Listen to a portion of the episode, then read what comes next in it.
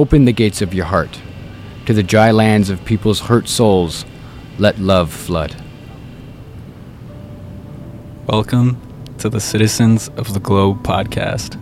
My name is Michael Maltez, and I aim to break down the borders we create in our minds, one meaningful conversation at a time. Welcome back. Uh, this is my first episode since October, so it's been a minute, and that's okay because this is a little bit of a relaunching, and it's way more in alignment with the original intent and the evolving intent of this podcast. Uh, today, I have my first guest, and I'm so grateful uh, for our interaction in Ocean Beach and how it went about. And uh, grateful for your downness to come and do this with me and Of course, uh, of course. Restart. You know, you kind of gave me the push to restart this. Uh, his name is Orion McAllister. He's a very spiritual being uh, on a spiritual mission to connect us. And I really resonated with his sign. I was walking down the Ocean Beach Farmers Market and just heard somebody selling, like saying and yelling, "Spread love, spread love, spread love." And I turned and I saw him, and his sign said, uh, "Vibrate to the similarities, not the differences." I have that one with me. Yeah, let's.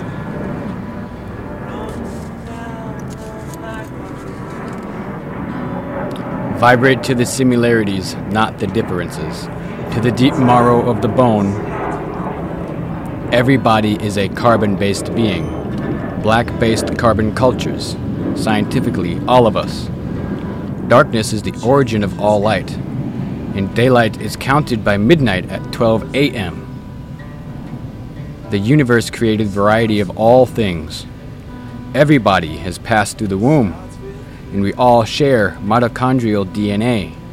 We all have organs and a heart, and we all breathe oxygen. Racism is a foolish behavior. Racism is a systematic game. Do not engage in foolish behavior.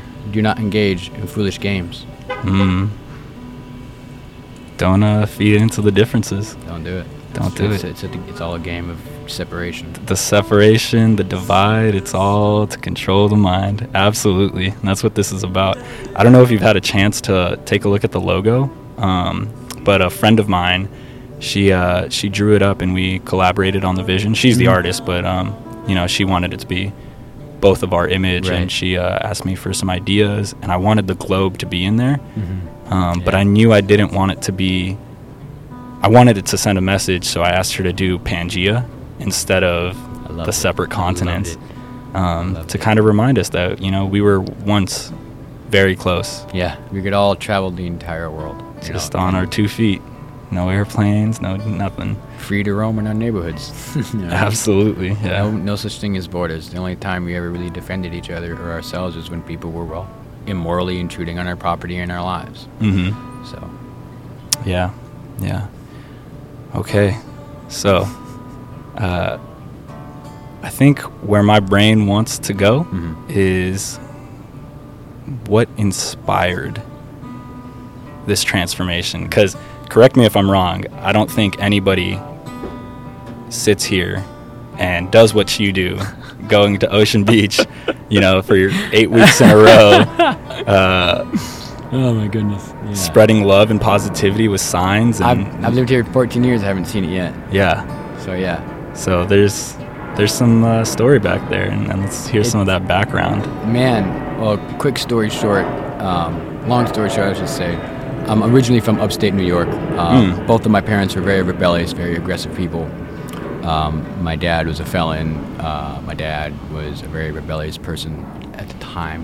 Neo-Nazism, very ignorant, arrogant mindsets. Mm. Uh, he and my mother were, you know, running across the country from the police. He was evading federal arrest of some sort.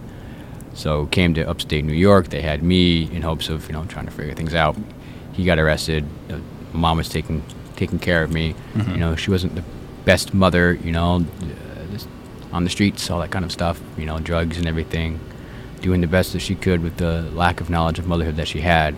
But I know, and I know she'll heal this, is that I know she had a big love for me. I was her star child. I was the reason why she kept going. Um, when I was Hmm. three years old, you know, my father got custody of me from her due to circumstances. I was left all alone uh, while she was doing her thing, and um, you know he got wind of it, did everything he could to get out of prison early off good behavior and all this kind of stuff. Got custody of me, and then it was he and I for uh, on and off from the age of three until about like 14.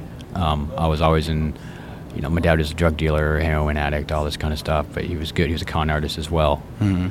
And so I mean, he, he would provide a good life, definitely, um, but not the best environment sometimes. Um, there are moments where, you know, like he'd be traveling for months on end doing drug deals, and I'd be at a friend's house, at a, or a family friend's house, you know, hey, take care of my kid. Like people who he knew he trusted with me. How old were you at this time? Uh, the ages uh, between, I'd say like good s- eight and Oh wow, okay. between the ages of like eight and maybe like fourteen. I had a half sister. Of we have different mothers. That she was born when I was seven, um, and you know we had sort of like that nice family life for a while, and then my dad's life and behavior and addictions kind of caught up with everybody, and so like disbanded the, that situation. Mm-hmm. And so then, you know, it was me and my dad for the longest time, on and off, family friends houses. I was never in a group home until 2009, when my dad had just hardcore, continual overdoses.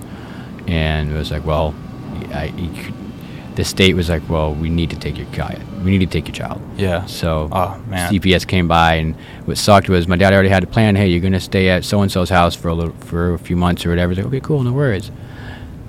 At the time, I was I loved Taco Bell. That was the Mexican food we had in upstate New York. I'm six hours from New York City. You know, Much better down here. Yeah, and it's not. Oh yeah, you know, Yeah. Tex-Mex is. I've had Tex-Mex too, and it, the reputation is true. It's not good. Oh, okay. For some people, everyone, that's a debatable topic, of course. But anyway, yeah. um, yeah, like Taco Bell was like the shit for me as a Mhm. child, and so I'm about to go to my dad's friend's house to stay with him indefinitely for who knows how long. Oh, until my dad gets better again, you know, he'll come back, we'll have custody again. You know, same cycle over and over Mm. and over.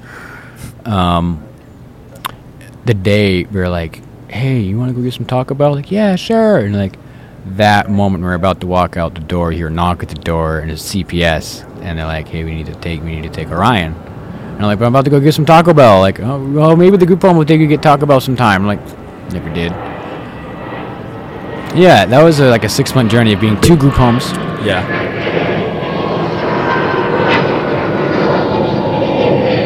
Got to pause for that one. Yeah, that one was loud. The other one was A little more subtle. so two group homes. yeah, one I was the oldest in at the age of 12, 13. I was the oldest one.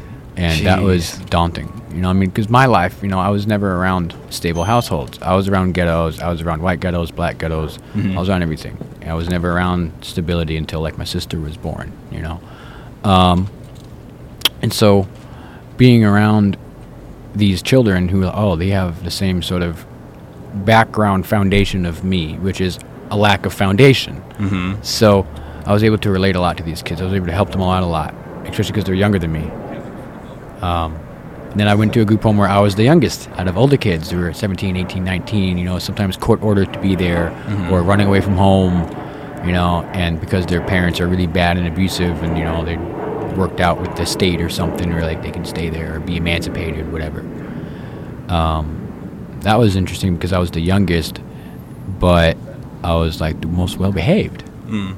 Despite the life that I lived, like I was something within me was always resilient. Something within me was always never allowing myself to be bitter, despite everything I went through, despite bullying, despite being tortured, being molested, being, you know, like, and which was an interesting story. It was a female, and I was like Oh, a, a, another girl who was just around my age. Yeah. Random topic, but like we were hanging out in the basement watching a movie, and, and our parents were hanging upstairs, and I go like I'm just laying down on the couch, and she comes up and you know starts touching me and getting on top of me and everything, pulling my pants down. I'm like I'm, I'm like I don't know, maybe uh, seven, and she's maybe like nine. Oh, geez. You know, and looking back in hindsight, it's like, oh man, like I feel bad for her. Like, what was she going through? What happened to her? To where that's an okay behavior for her to imitate. That's a very noble, uh, You know, noble way to look at it. That's. I'm a big hindsight pondering type of person. I reflect a lot. Um. So yeah, like lived a very experienced life, You know. Yeah, I've absolutely. Matured very young. What- absolutely. And so because of that, it's like I have just infinite love because I've gone through the darkness. Because of my ex, I've learned a lot of how to cultivate myself out of the dark because I realized more so than ever that I am the light. I'm the light at the end of the tunnel. I'm the one that moves forward. mm-hmm. You know, and, and trying my best to express that to everybody else because we forget that because we're in a real messed up society. Absolutely, you have a superpower. Um, I'm not just saying that like facetiously. Like Thank you, you. asked, you know, there was something about you, like this resiliency in those group homes where you were the youngest, but somehow yet the most stable Mhm. in that unstable environment. And um, I'd always said that like uh, I was the piece out of my parents' chaos. Uh, because my dad was very, very rebellious my, and very aggressive. So was my mother. Like the first time they met, she, quick, quick, quick story. When they first met, my mom was just staying at their house to crash. You know, Yeah. My, I think it was like my uncle or him offered her a place, and then she refused to leave. And so then my dad was like, "You're gonna leave?" And He's like, "No, I'm not." And they're go, "I'm gonna make you leave." She's like, Mm. "No, you're not." And they got in a little tussle. He, she threw a bar stool. She threw a stool at him, and then like, was according to her, they fell in love. So, quite the you know, they're Quite the very rebellious. Yeah, Yeah. you know, they're very, Um, very, very intense people. yeah, but it's that same resiliency that Yeah. brings you to doing this. Exactly. wanted to be seen. and it's the same resiliency that like brings you out here. It's that's uh, very interesting. Um, when we met, uh, you briefly met my mom. My mom's out here right now. She's gonna start yes, the yes, beginning yes. of this road trip with me.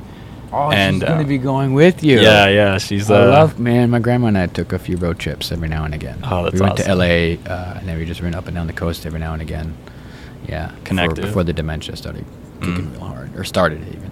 Yeah. uh, yeah, man. You cher- cherish it, man. Cherish it. That's traveling with parents is, is a rare thing because when you realize that not very many people actually have stable childhoods and stable households, you cherish it. Like my ex was had a fairly stable like household. You know, dad drank a little bit. You know, but like you know, what father doesn't. You know. Mhm. Um, but c- uh, comparatively to her life and my life, white picket fence, very you know very comforted. Yeah. You know, had her. She was very rebellious, which is very hard on her parents, but it cultivated her to be very spiritual, very outgoing, very. I know what I'm going to do with my life. Right out- of person. right out of the parents' Right house. out, yeah, and right out of the gate, like you know, she was as a child, she didn't want to go to church, she didn't want to go to school, like, you know, had that inherent rebellious part of her. And Yeah. luckily, and I'm very proud of her that she's continually cultivating that. That's awesome. because you know I, don't, I can't talk crap on exes. You know, if, as you're younger, yeah, of course. You know, don't get me wrong. Go through my Facebook post a few years back. I'm just some dumb shit. You know, like girls say dumb, stupid stuff when they're 9, 13, 14 years old on the internet for the first time. Yeah, it's part of the evolution, though. Exactly. you got to look back on those things and see where you are at now and how you're able to like present yourself and compassionately think about others even when they've Mhm. done you wrong like i'm sure despite everything of your childhood you know Yeah. like and that's like childhood childhood like Yeah. when you were first talking i was like oh maybe he's like 15 16 no you were like a child I was born too much premature. I had a hernia. I was in an Oh, wow. incubator, steroids. My whole life, the Yeah. whole life is a struggle. but to, Resilience. but to look back on it i can tell in the way you speak like it's nothing but compassion and and love for your parents despite everything Despite it all, I've learned to really, truly forgive them. absolutely you know, especially my father, because he would, you know, he got out of that neo-Nazism very, very, because it's prison. You know, what are you Mhm. gonna do? Mhm. Um, and started going to meetings outside of prison, and all that kind of stuff. Started bringing me because, well, I'm gonna bring my son to like where I go. I can't leave him home alone. You know, and then it started influencing me as a five, four-year-old fucking boy. You know, at the end of like a meeting, and my dad's like, "Oh yeah, no, fuck this," because I'm not. Into, he was. Ah. He'd call himself more of a separatist, not a racist. He just believes people should be with their own race, but he, inter- he intermingles in a sense to where his closest friend is my essentially another uncle of mine who I uh, as a child I named him Big Black Bob. Very tall black man full of tattoos. And he would even say there's no racist bone in your dad's body. People are fucking crazy. And it's like you know Andrew like that guy with all the tattoos and the swastikas and the this and he's like yeah it's, it's just Irish pride. What are you talking about? Like Hmm. this man helped my dad through withdrawals. This man helped my dad you know survive stay alive. Refused to buy my dad's drum set because he knew my dad was going to use the money for drugs, despite knowing he could buy the drum set and save it for me. He's like, I can't do that, Andrew. I'm sorry. You So, question I want to clarify. Yes. Andrew My was, father. is your father, Yes. and his friend was like the one tatted up with swastikas. no, no, no. My dad was the one Oh, with tatted- swastikas, okay, okay. and then my friend, his friend was just black guy, tall with tattoos. you Saying know? there's not a racist There- bone. There's not a racist bone in your body. dad's body. Exactly. Ah. You know, when he would, when people would come up to him and be like, "You know Andrew? Like, why are you hanging out with him?" and it's like, "Cause he's the coolest dude ever." Like, no, he's not racist. No, he just has pride in his heritage. Like, there's a difference. Learn it. Like, Yeah. Yeah, Yeah. that's that's something that's lost in today's uh, fast-paced like social media blip Mhm. society. That there's there's good in everybody. And I want to clarify people. real quick that over the years, you know, my father with all the heroin and everything, he's gone out of that mindset. Of course, he has the tattoos, but he's turned into like because of the karma. He, I've I've realized like he's living his karma Mhm. as we speak. Mhm. To where he had a hardcore overdose, he's not so mentally there, but he's a child now in a sense. To where he's very he's like a I call him like he's a tattooed Buddha. He's really big. He's really heavy now. Mhm. But he's like, hey man, hey man, I got my games, got my porn, I got my weed, I got a place to live. I'm safe. I'm okay. I'm happy. I got, Yeah. You know, I'm, I'm content. Yeah. And for me, with the life that I know he's lived, and the people who I know who used to be, come after him and message me on Facebook, hey, where's your dad? Where's your dad? He's safe, and I'm happy that he's alive. You know, Yeah. I'm happy that he loves me. I'm happy that I love him. I'm happy that, you know, that he's just he's here, and Mhm. that he couldn't be more happy to be alive. would you know? would you say he's like evolving? Yeah. Yeah. But it's And- also because of like the ment he had he has little brain damage. Yeah. of white spots and everything, the drugs, and Mhm. he'd make a joke. He's like, Orion, I have CRS. And I was like, what's that? Or what's that, Dad? It's like I can't remember shit. Like, all right, Dad, there you go, yeah. And it's true. Like I would ask him, hey, do you remember when we did this or did this? And like I don't remember anything, Orion. I'm sorry. yeah. And I was like, wow, I carry these memories. Damn it. But despite all that, Despite like he's it, still uh, evolving. Man, yeah, You know, it's a it's, a choice. Exactly. It is a choice. He's the you know like my ex met him for the first time when we were traveling around last year, Yeah. and you know like wow like your dad's awesome like you would I would have never thought you know until until you see the tattoos you would have never thought you would thought he was just some cool punk dude with tattoos, shaved head, and he just cracks jokes all day, you know. When he starts talking, he starts remembering, but if you ask him something, he can't quickly you know he can't recollect. Mm-hmm.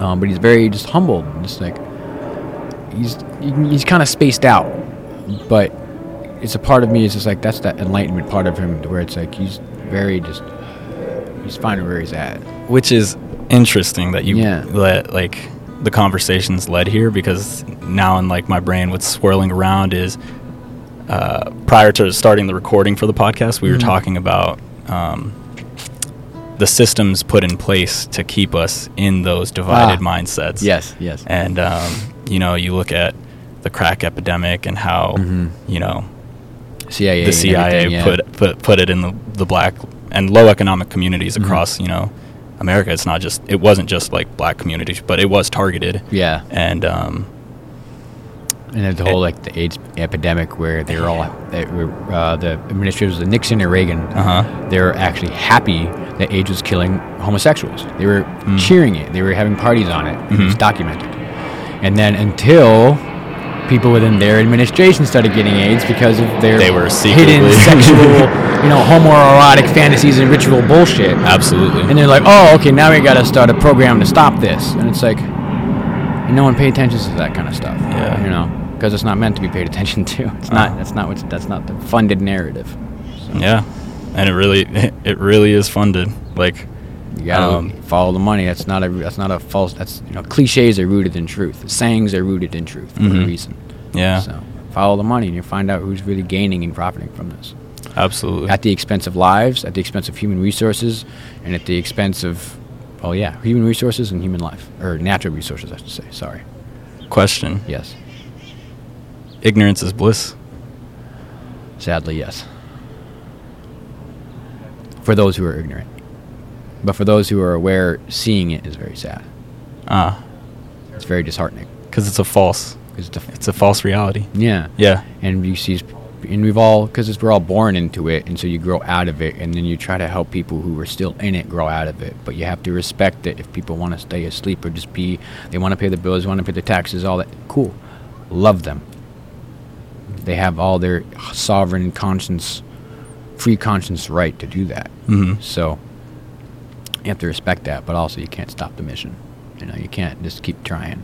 No, yeah. I you mean, can't be enforceful. You can't. You have to have the balance of morality. You can't enforce your opinions on people and be like, you must live like this. hmm You know, Because then that's social, or not even socialism, but like That's just dictatorship exactly and fascism. is what I was authoritarianism, all that. Is, Yeah.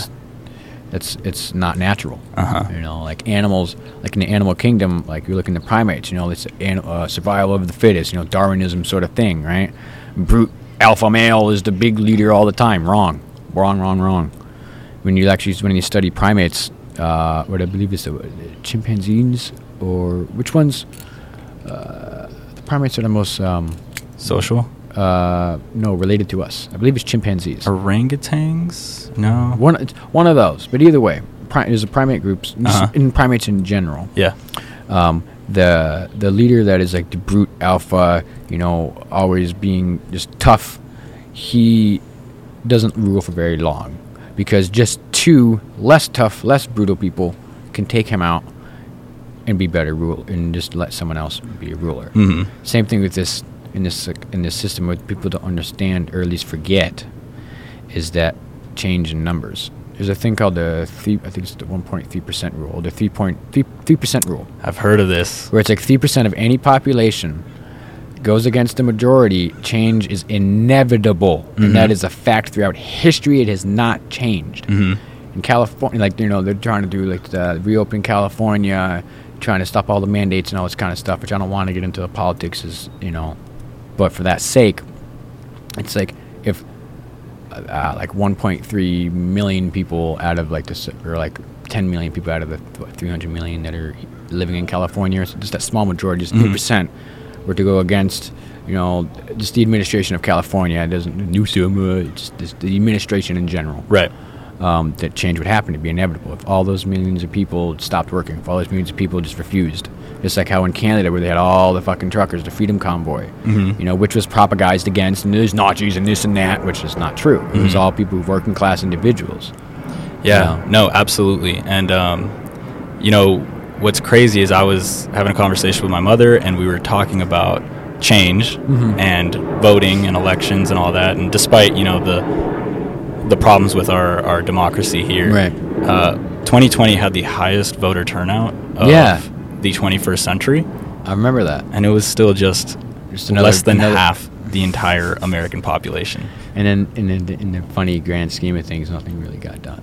Nothing really got done. Like it, politics, it's uh, I can't remember. I, I can't remember which rapper who said it. But politics is a pile of tricks. Mhm. You know, and I I live by that principle. I look into it. I don't vote.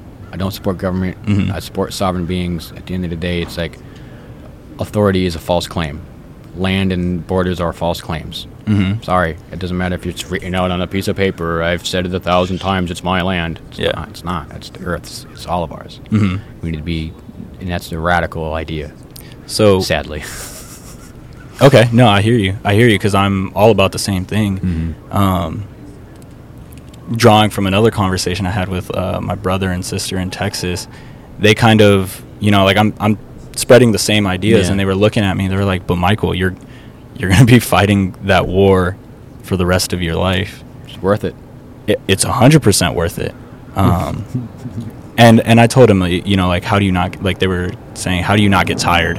How do you how do you not get burnt out? Like what keeps you motivated? Yeah. And I was saying, you know, that's what like Buddhism and mindfulness practices and cultivating a community of people who will reinforce those ideas uh, time and time again, who will listen to you say the same thing to breathe life into your mission. Yes, to inspire. Inspire, Exactly. yeah. Um, I think where I don't even say we differ. I, I just I'm curious. Mhm. How do we achieve that? Hmm. uh, understanding that the land is a shared shared uh, resource not even a resource it, it's part of us how do we understand that it's one being right one it is us within the current system that we're in how do we because i mean i've gone down this rabbit hole Yeah, before you know yeah, like yeah, you, me too. It's fun. three percent, and then what happens? You know, like the uh, the oppressed become the oppressor. Yeah. Essentially, you know, how do we keep the mission pure and make sure that we don't just repeat the cycle, kind of like the cycles you were I talking it- about in your I think childhood? it first starts. The foundation would be, let's say, like a community mutual aid, relying Okay. on neighbors first, Mm. realizing that this construct is man-made. When it comes to borders, when you take away the border line, there's nothing else there. It's just one, it's just land. We've constructed borders, so that reinforces it. It's an idea that we've created. Hmm. Natural. There's no borders in the natural world. Everything synchronizes. Everything blends together. Like you'll see, you know, things will slowly go from a forest to shrubbery to desert, and then back to shrubbery, and then the forest again, and then mountain range. Like it blends, you mm-hmm. know. And so, trying to look back at the world not from a man-made perspective, which is hard to do because that's what we've covered the earth with. Yeah. But I think it first starts with with the constructions that we do have, which is a community, which would be starting with a community mutual aid, doing your best to, if you're in a light-hearted, nourishing community or neighborhood, or even aspects of the ghetto, which you know they're doing. It's cool. This is uh, uh, guerrilla gardening in L.A. Ah, uh, by yeah. it's either L.A. or Chicago by by a man who used to be an ex-gangster who's like. Man, the food that they have is shit, and we need to start growing our own food. And they're not, you know, they're not caring for the black community enough. And so, all right, I'm going to instigate ways to to help people learn how to grow their own food in their own backyards or in their own small alleyways or their own their balconies or anywhere. You know, just so they can have their own food, so they don't have to go to the store and get shit. Yeah. Um, I, I heard uh, Oakland did the same thing because I'm from Yeah. the Bay Area. And, And that may be the same. Maybe the same man I'm talking about. I wish Yeah. I remembered his name because his his face is picture perfect in my mind right now. yeah, they. Uh, But guerrilla gardening. That's that's what I know. It's either that's he uh, he either goes by guerrilla gardener, but I know it's called guerrilla gardening. yeah, for sure. Kind of like Yeah. like guerrilla warfare. You know, it's like Yeah. do it wherever and Mhm. you can make it work. Yeah, they uh what he what the guy I'm thinking of, I forget his name, but um he convinced or not even convinced, he talked to his neighbors and Mm-hmm. uh showed them another way, so they broke down their their walls. Yeah, yeah. broke down those walls behind their backyards. Yeah. And uh back-to-back neighbors created this shared community space of gardening, but it's not just that, you know, there's spaces for uh you know, just like recreational Yeah, activities and yeah, yeah. everything and it, it looked really beautiful. That so I hear you. That's community mutual aid, relying Mhm. on your neighbors, trying to be open, trying to hopefully, if there is bad neighbors, of course, you know, don't fully avoid them. Just try to help, try to heal, try to at least lend a helping hand. There's that Yeah. gru- grumpy old man down the street that yells at all the kids all the time. Well, try have a little bit of tolerance and courage to talk to him and just say, what's going on man? how are you you need any help with anything or just, why don't you like the kids on your lawn like is there anything i can help to prevent that more like try to break these barriers of separation Ah. as much as we possibly can Absolutely. so that way we can commune so that way we can have block parties Yeah. again so that we can have cul-de-sac gatherings Uh-huh. and that way we can be like hey i'm going out of town for a week if you know if you see something can you you know can you grab your gun and you know make sure they don't rob my house yeah sure i got you man instead of cowering in your house calling the cops waiting 10 15 minutes an hour for them to come by when you're just watching someone steal shit taking photos you know and then file a report and never get heard never hear anything back you never get your stuff back Mhm. so and a lot of times this happens more in like smaller towns in the Midwest or in the South or upper East and upper West parts of the country. You know, like Washington, Wyoming, Idaho areas. Uh, uh, more like Maine, uh, New York, Pennsylvania. Um, know, uh, the Florida area. You know, Texas and Mississippi. All the southern states. You know, they have their niches amidst all the racist hicks beautiful suburban areas, you know, and it's it's a beautiful. The good thing about the South is it's like it's a very small majority that that they're like that racist, you know, hillbilly type, Mhm. you know, and even within those towns, Yeah, it's not there's a lot of everybody in those towns, you know, it's just still even a smaller majority. Yeah, yeah, know. but you got you know that's gotta- that's that- that small those the majority places- gets the uh, gets the attention, gets the negativity, then- gets the drama and the publicity and the propaganda. You know, And then we this is what- these, This is what the South is like all the time. Yeah, it's just Yeah. like no, it's not like that. You have to go down there. It's very few people, and most people actually, you know, they don't participate in the racism Mhm. stuff. They actually don't like, you know, do, hey, yeah, don't go down there. Like, don't don't go to this restaurant. You know, because the owners are this or that. And like, there's a lot of inherent mutual aid. Mhm. You know, in a lot of these smaller towns because they know the governments can't depend on that. Especially now in the last few years, you're really Yeah. starting to realize that. more. yeah, yeah, And I think with the whole border thing, back to that, that it starts with that. It starts with breaking individual uh, borders of separation. absolutely. You know? When when you had said that um, and talking about you know just go talk to the old man who doesn't want their kids on their lawns, I was I was thinking it just to break down these physical borders outside of ourselves. We we have to break down those borders. as hard as it can we feel. create hard- because we like to put scenarios in our minds. We like to try to rationalize Mm-hmm. things. We like to try to excuse ourselves from putting in efforts to things that are risky. But without risk, there's no reward. Mm-hmm. And without going, we'll never know. Yeah. Like that's the scary thing. Like love. Okay, let's let's put that on the Mm. table for a moment. Love it. Um, like we all want love, but sometimes we feel like we don't deserve it, or we feel like it's too good to be true, or like oh I can't put it out there because of a distance thing, or because oh I like I'm they're more I feel them more as a friend, and I don't want to ruin the friendship, but I do really love them, and it's just like go. If you have the inherent drive Mm. to love that person, risk it. Because at the end of the day, you may regret it. If you feel it, express it. Don't suppress it, or Yeah. you might regret it. Yeah. You know, that's the thing I always go with. Like, Absolutely. And the best thing is if you have a friend that you feel like you love, maybe they feel that way too. Mm-hmm. And the best way to have a long-lasting relationship is to cultivate a friendship first, anyhow And and and let it and naturally communication. grow. And that's the thing about I've learned with men, um, as learning from anecdotal experience, learning Uh-huh. lessons, and then also experiential just observation, Yeah. is that like side note, women have have the most at stake when it comes to finding a mate. Mm-hmm. When it comes to like they carry womb, they you know they they're very like men are very tricky. You, you know they can fall very easily for the bad boy type because of the illusion of protection. Because the Mhm. illusion of oh they can protect me, they can you know do this and that. But then there's an offset of well he may be verbally and physically aggressive if he doesn't get his way from you Mm-hmm. and then that's not good. And so women have these this this sort of tug of war because they want a man that's dependable and loyal and able to, you know, provide, but they also want a man that's strong and can protect them. But they all don't want a man that's overly aggressive. So you want they want a man that can be violent and that has the capability, but is humbled enough and aware enough to suppress it and know the difference. Yeah.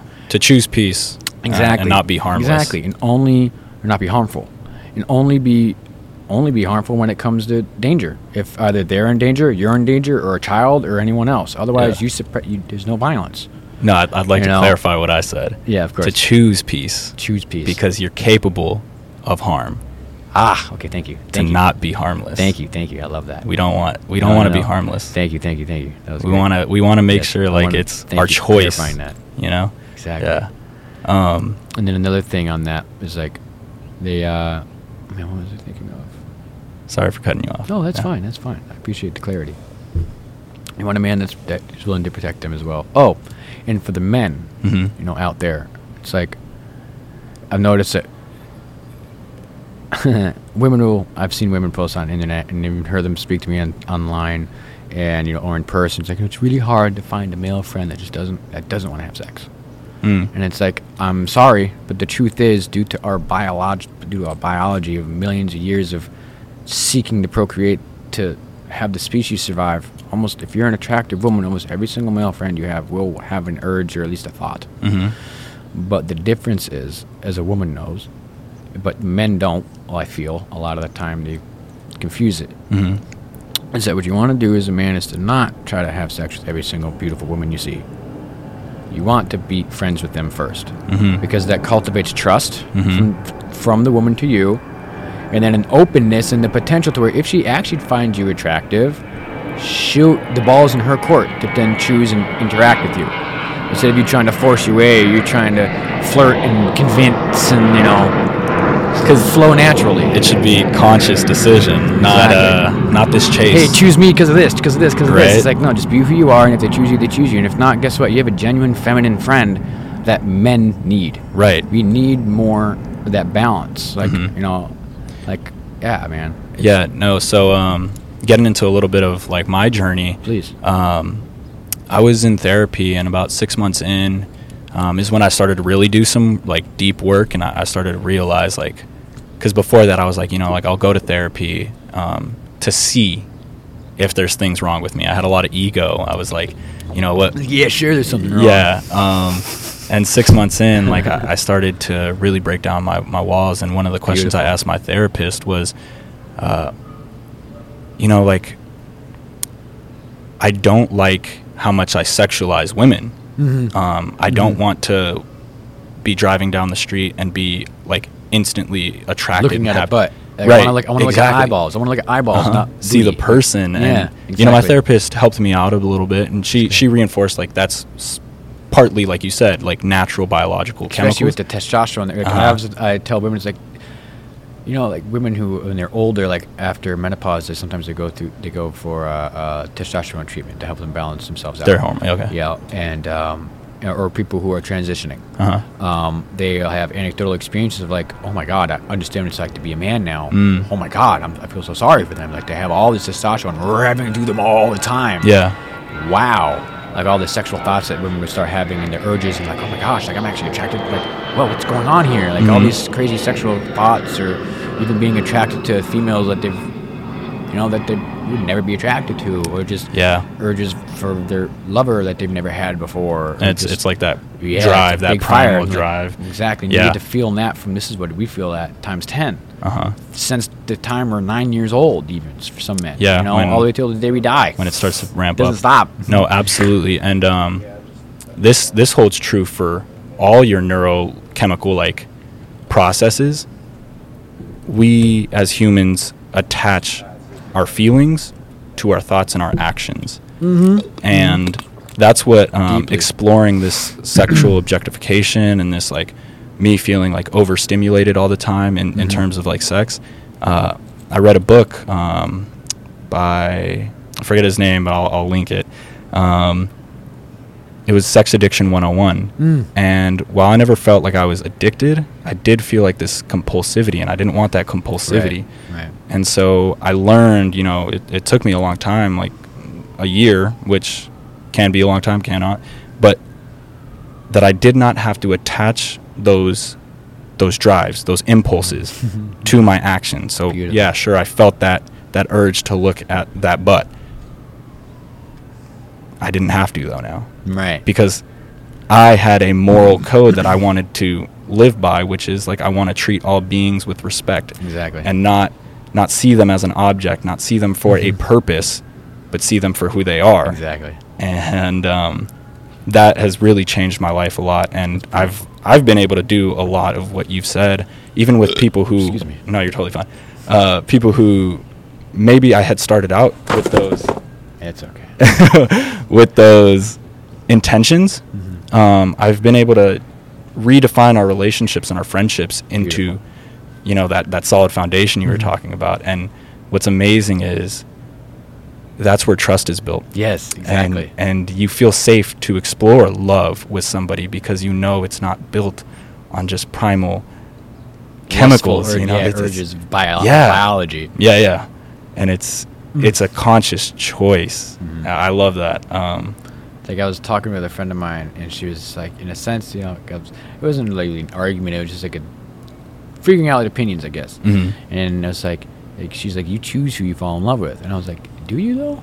Like emotionally, because of myself, Mm-hmm. emotionally, I love everybody, and then romantically, it'll just happen. Wow, I, really, I want to really romantically love this woman. Mhm. You know, so emotionally, it's not a choice; it's just inherent. Mm-hmm.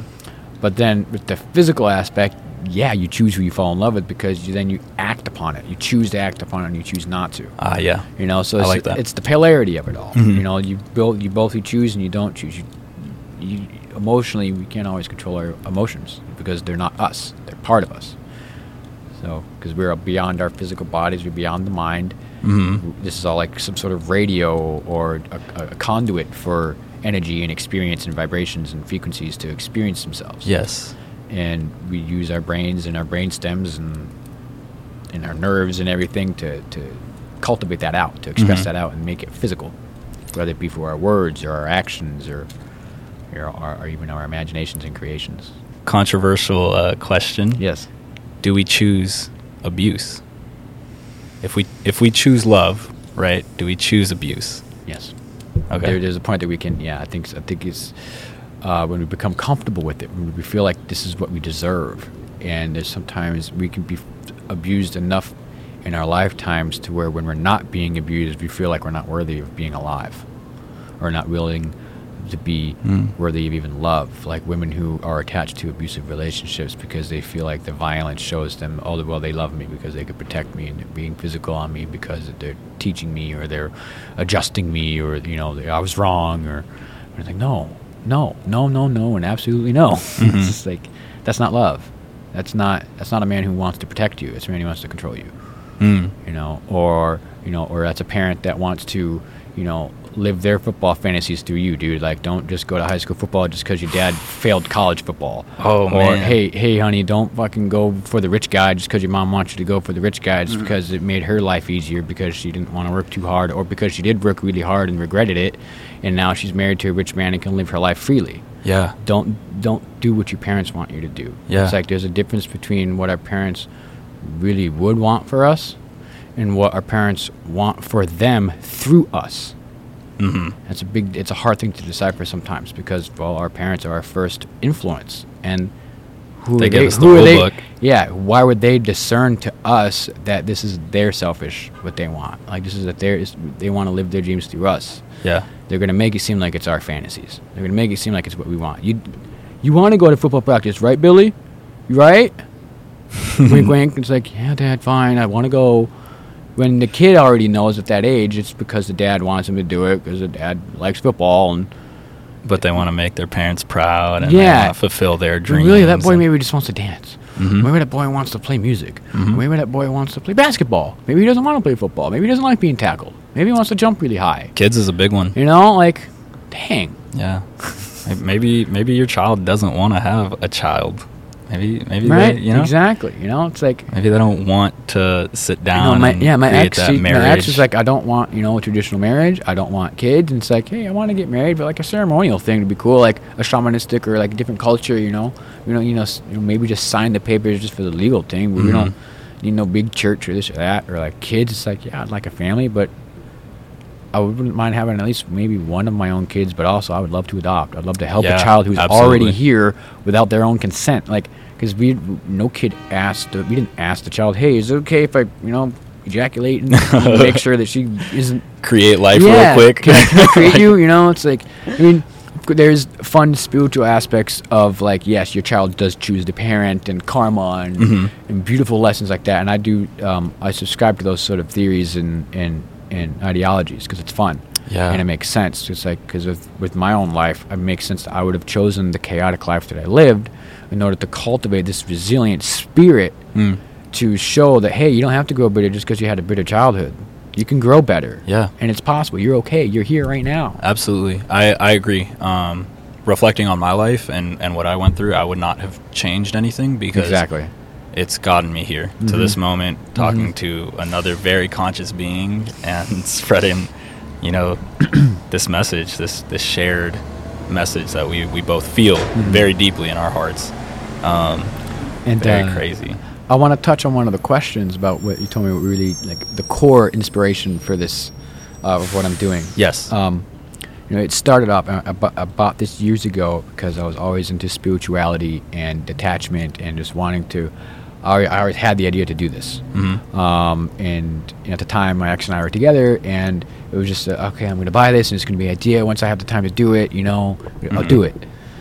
And then we started traveling and all this and that, and we came back, and you know, um, it was amazing. We traveled for a whole year from February 2021 to February 2022. We lived on homesteads in Texas. So we lived in a native Airbnb in Texas. You know, we traveled to New Orleans. We drove all all the way to uh, Florida. We lived there for three months in a nudity place. It was really fun. it was a little sketchy, so we left after a while. You know, like it was all under the table rent. And like, Oh, okay. you know, the guy was kind of a hardcore a New York City harbor guy, shit Mhm. talker, like you know, like it was all the it was it was fun, but it was like yeah, we need to get the fuck out. And so we decided that then from there she found us a like a wild blueberry farm to work on in Maine for like two months because the real blueberry get this real blueberry season is only like two to three months long in America. All the, that's why all the blueberries year round are mostly from like uh, are from all our, all different parts of the world. Yeah. Um, usually it's like I think it's uh, mid mid mid year. You'll see blueberries from like the USA. Mm. Um, but this place, they, they it's wild blueberry, so it's native to the area in the Maine. In Maine. And yeah, I heard it's beautiful up there. Oh, Acadia man, we National there Park. Did right, you? Uh, we were there right in uh, at summertime, oh, peak nice. spring summer, I think. Is it? It's not too humid up there because it's pretty far north, right? Yeah, yeah. Yeah, the humidity is pretty temperate. Okay, Compared to. Florida. Right. Yeah, yeah. Yeah. Yeah. Um, and then you know, then we went to uh, upstate New York to see my family, and I was able to see my mom for Oh, like right, the yeah. third time in my life. Okay. Oh wow. Um, yeah, because she When- left. She left when I was three. Okay. Um, in order to better herself, because you know, trying to, she knew she wasn't a fit mom. Mm-hmm. And then I saw her again when my grandmother got custody of me. And now it was just like a brief, you know, few minutes, hugged her in court, and you know that was it. Exchanged numbers. And then the actual second time, like the real time I actually went to go visit her, was uh, like I was maybe like 18, 19, yeah.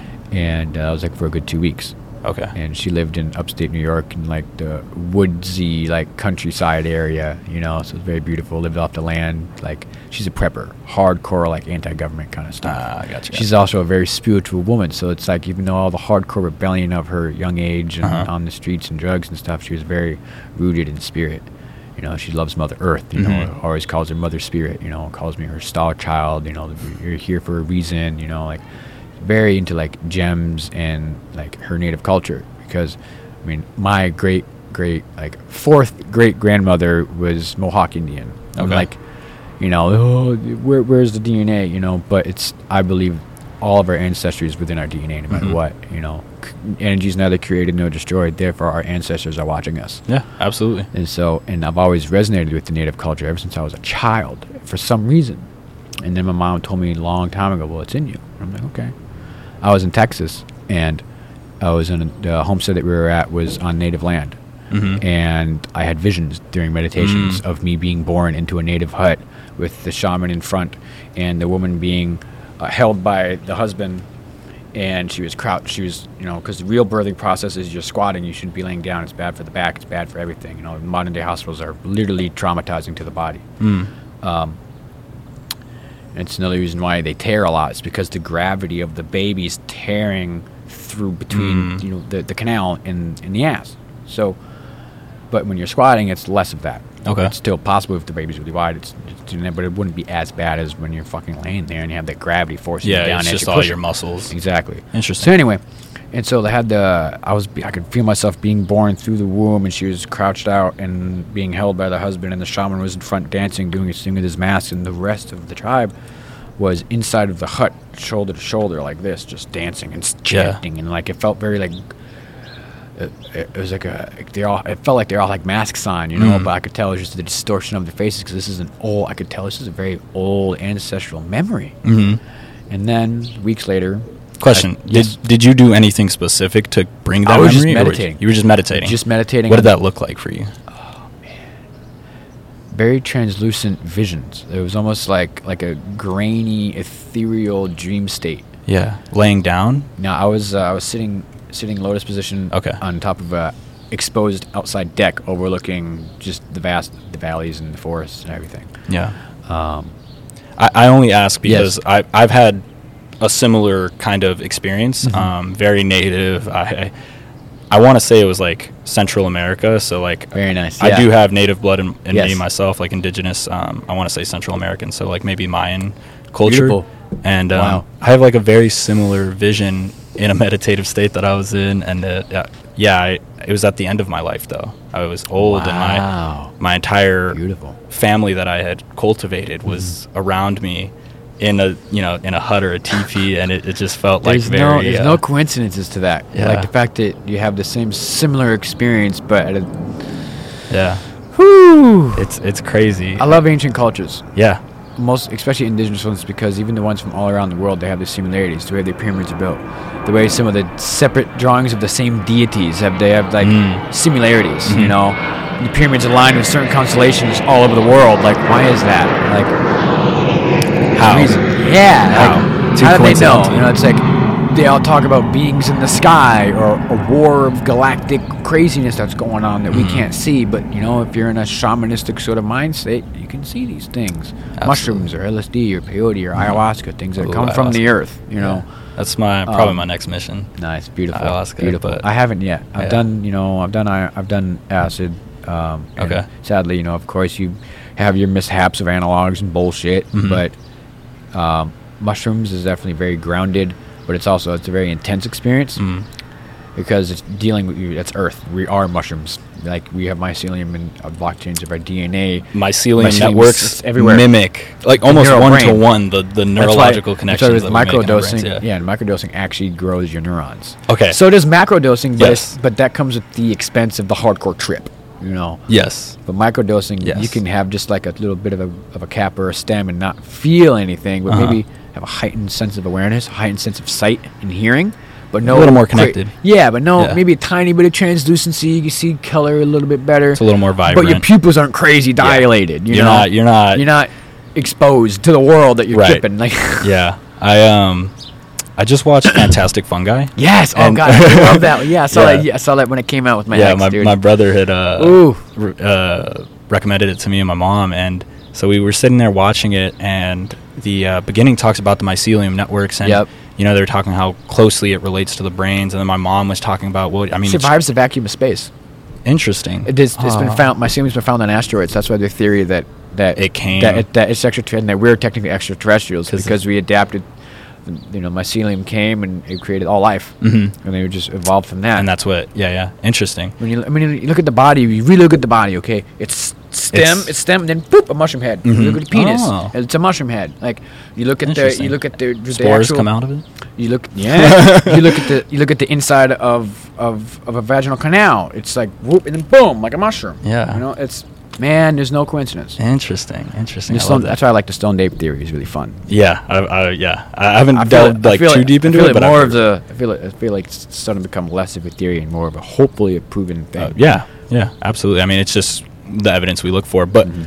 what I was, um, what my mom was talking about was, you know, she was like, it, you know, we go down into the ground, and as the the documentary explains, you know, like fungus decomposes our body, and we go back to the earth, and then out of that, the uh, mushroom sprouts, and you know, the life cycle kind of begins again.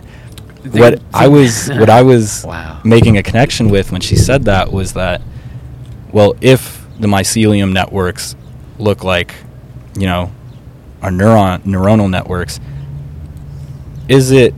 It's a theory. Is it possible? You know, it's a hypothesis. It's a question that those mycelium networks contain the memories, the I have, memories doesn't fully suffice what I'm trying to say, but I'm gonna blow your mind. the ancestral kind of like and then when we take the mushrooms ex- we open up to their experiences you Yes. know and and we can feel and understand more because that's what i experience when i'm on Mhm. mushrooms like Yeah. i understand more i'm more connected i'm Mhm. these walls in my mind they all come down and i feel like i have almost like an avatar state from avatar the yeah, last Air- like airbender you're yeah. basically playing God for yourself. Yeah. Uh, you know, with uh, Yeah. which is really fun because there's a theory that God is, you know, because I don't subscribe to religions, I just love the ideas. Um, that God, there's a fun little theory. Is, okay, God is infinity, right?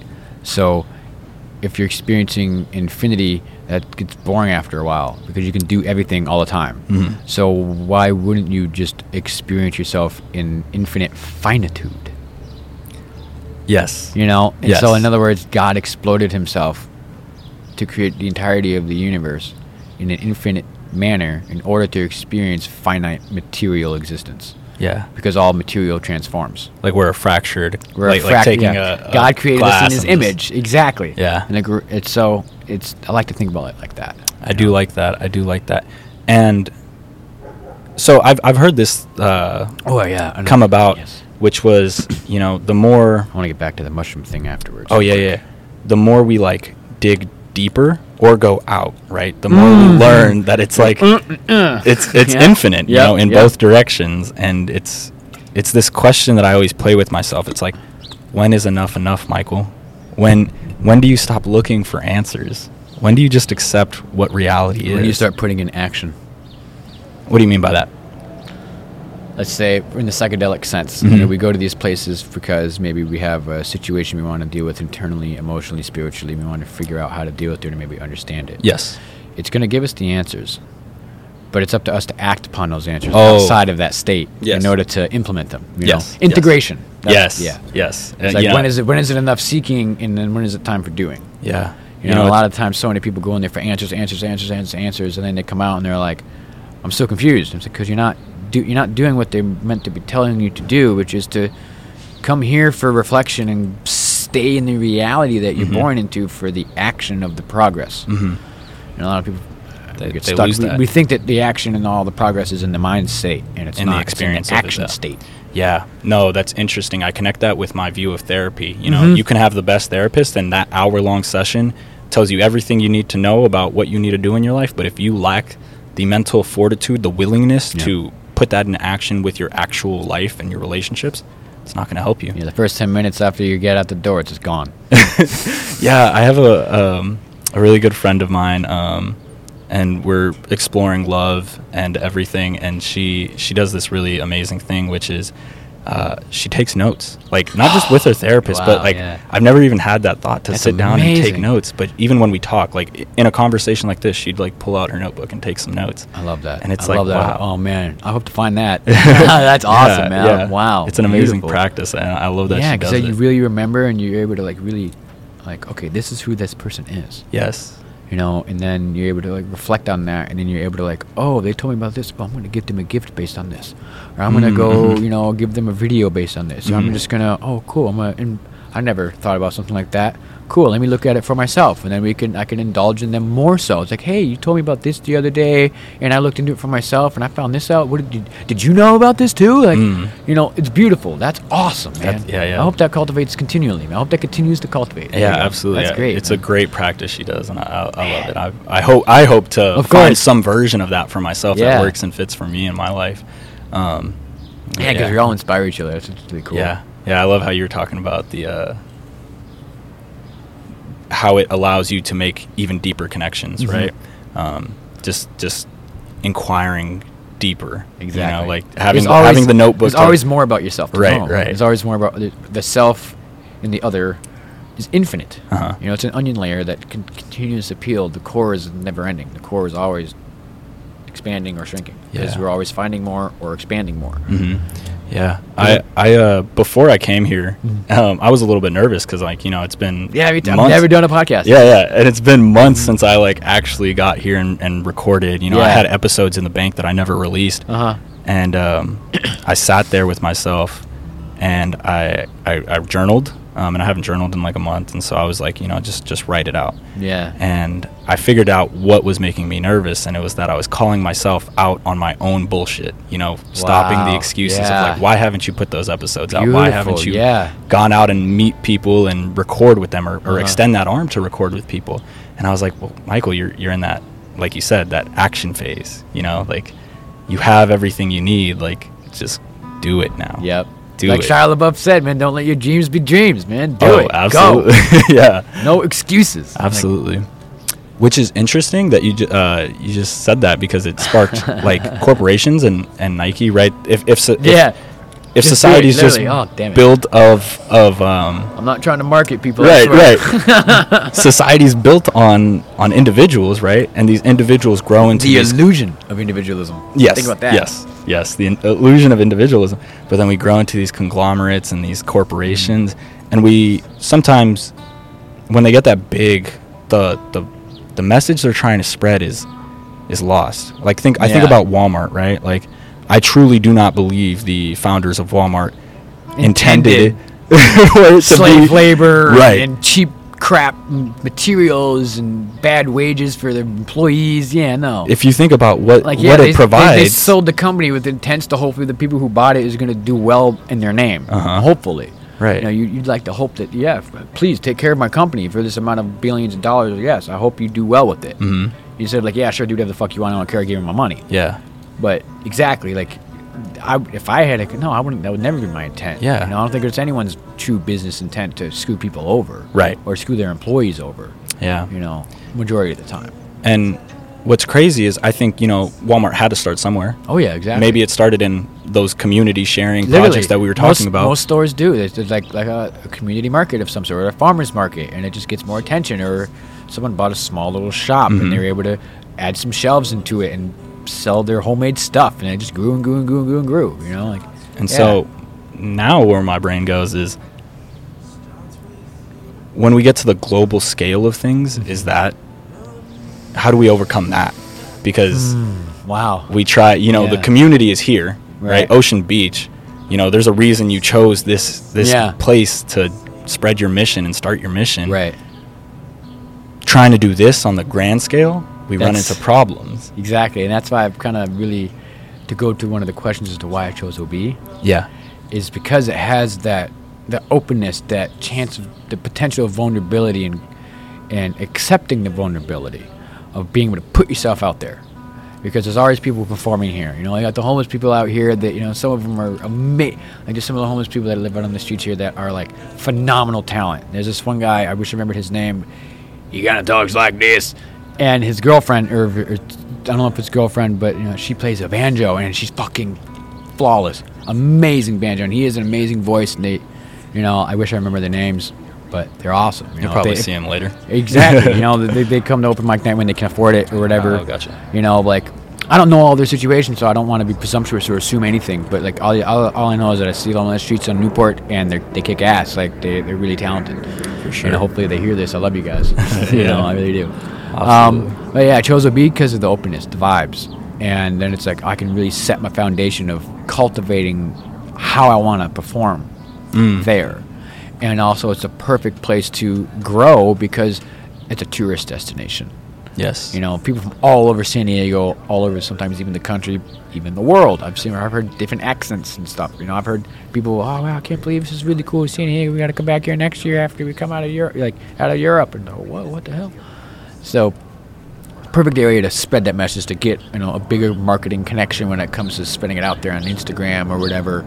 But it's just to spread it out there because I had someone from Wisconsin the other day uh, the other week come up to me like, "Please stop, please stop! Like I need to, I need to cherish this memory. Please, can I take a photo and a video? Oh my God! Like, oh my!" She was crying. Like she felt so inspired.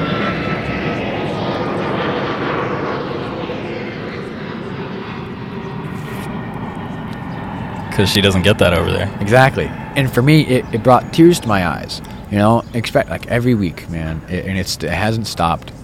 Where like, cause I'm I'm putting myself out there. I'm Yeah. being completely whole. I'm what I'm, the mission is spreading the unconditional love, the radical love and truth that I feel for all beings and myself, mm-hmm. and trying to find ways to do that. And the best way that I found for myself to do it was to have a garment on that just represents love or just uh, simplicitude or simplicity. It's a reinforcer. Exactly. It's a reinforcer. And it's a costume, you know, gives a little attention, but Yeah. it was my own practice because I wanted to always do this. You know, sometimes if in the summertime, I'm going to be naked underneath this. Yeah. You know, but right now it's a little chilly sometimes at night, so I got a cool, sh- I got a few shirts on. You know, but I'm making signs and spreading love, and you know, anytime I give someone a hug, I give a personalized affirmation to that person. It's just Mhm. intuitive. You know, hey, you're worthy of being alive. Whatever you may be going through, it's okay. Mhm. You know, hey, you're beautiful. Hey, you have a great soul. I hope you get home safe. Like something just endearing that I, because I really you know, you know, people may not believe this. People think it's pompous, hippie. I really do care. I really do love everybody. I was going to touch on that. and it's I- hard to, to really feel that because every week, man, I get different reactions. Like mostly all of it's positive, like 97%, 98, Uh-huh. 99.9% is positive. But it's those little bits of like, everyone's lovable. No, they're not. You know, Mm. uh, uh, hey, can I read your sign? Oh, okay, nice outfit, dude. You know, like things like that. You know, like someone came up to me the other day and he was pointing straight at my face. He's like, man, like, you're not Jesus. Know, I turn around, I'm like, I know I'm not. Just a man on a mission to love. Like, all right, dude. projection. Exactly. Same thing with the guy who's like, no one's lovable. It's like, you're just sticking with someone who's hurt you, man. Yeah. It's okay. And, and, You know? and that's all you can do. You can just, you can just love them exactly. even more. and, at the, and at the end of the night, you Yeah. know, like, after all the reciprocation, after all the love, after all the people who come up and vent just because, Hmm. you know, people, when I give advice, like, and, you know, I just love people. And I give flowers out. You know, I hug, kids come up to me and hug me. And, like, it's just, you know, I, I feel it all. I feel all the love and I feel the lack of love. I feel all the Mm. reciprocation and I feel all the, the, the faith and the lack of faith. I feel Very the- observant. well, you very and pondering and, and I, I soak it all in. And so a lot of times when I'm you know riding on the trolley and the bus home, I'm shaking. I'm overwhelmed with vibration. I'm you know it's like I'm on the verge. Of, sometimes I cry. and I weep. Uh huh. You know, but it's it's an ecstatic, overwhelming, blissful, heart wrenching combination of, of feeling. because going back to it, like this is not something easy to do. No. it's not. It's it's something powerful because you're giving energy out simultaneously, taking on so much energy from other people, and that that can be draining. and knowing that this is it's a world I- it's like in myself and it's just maybe on my own personal thing that keeps me motivated Yeah, i feel like i'm carrying the weight of the world with this sort of message Yeah. you know because it's like i want the whole world to hear this is a this is a worldly message this is a worldly unifying universal message that needs to be heard and that needs to be continually taught and reminded and that has been taught and reminded for ages people have died for this message people have been murdered for this message absolutely. you know, and I'm willing to go that distance. I really am. A friend of mine, John Black, Conway, John Conway, I fucking love you, dude. like, you know, he's like, are you really like after years of just think when I got into psychedelics and psychology and everything, I was really before I even got into psychedelics, I was into a lot of spirituality and psychology already.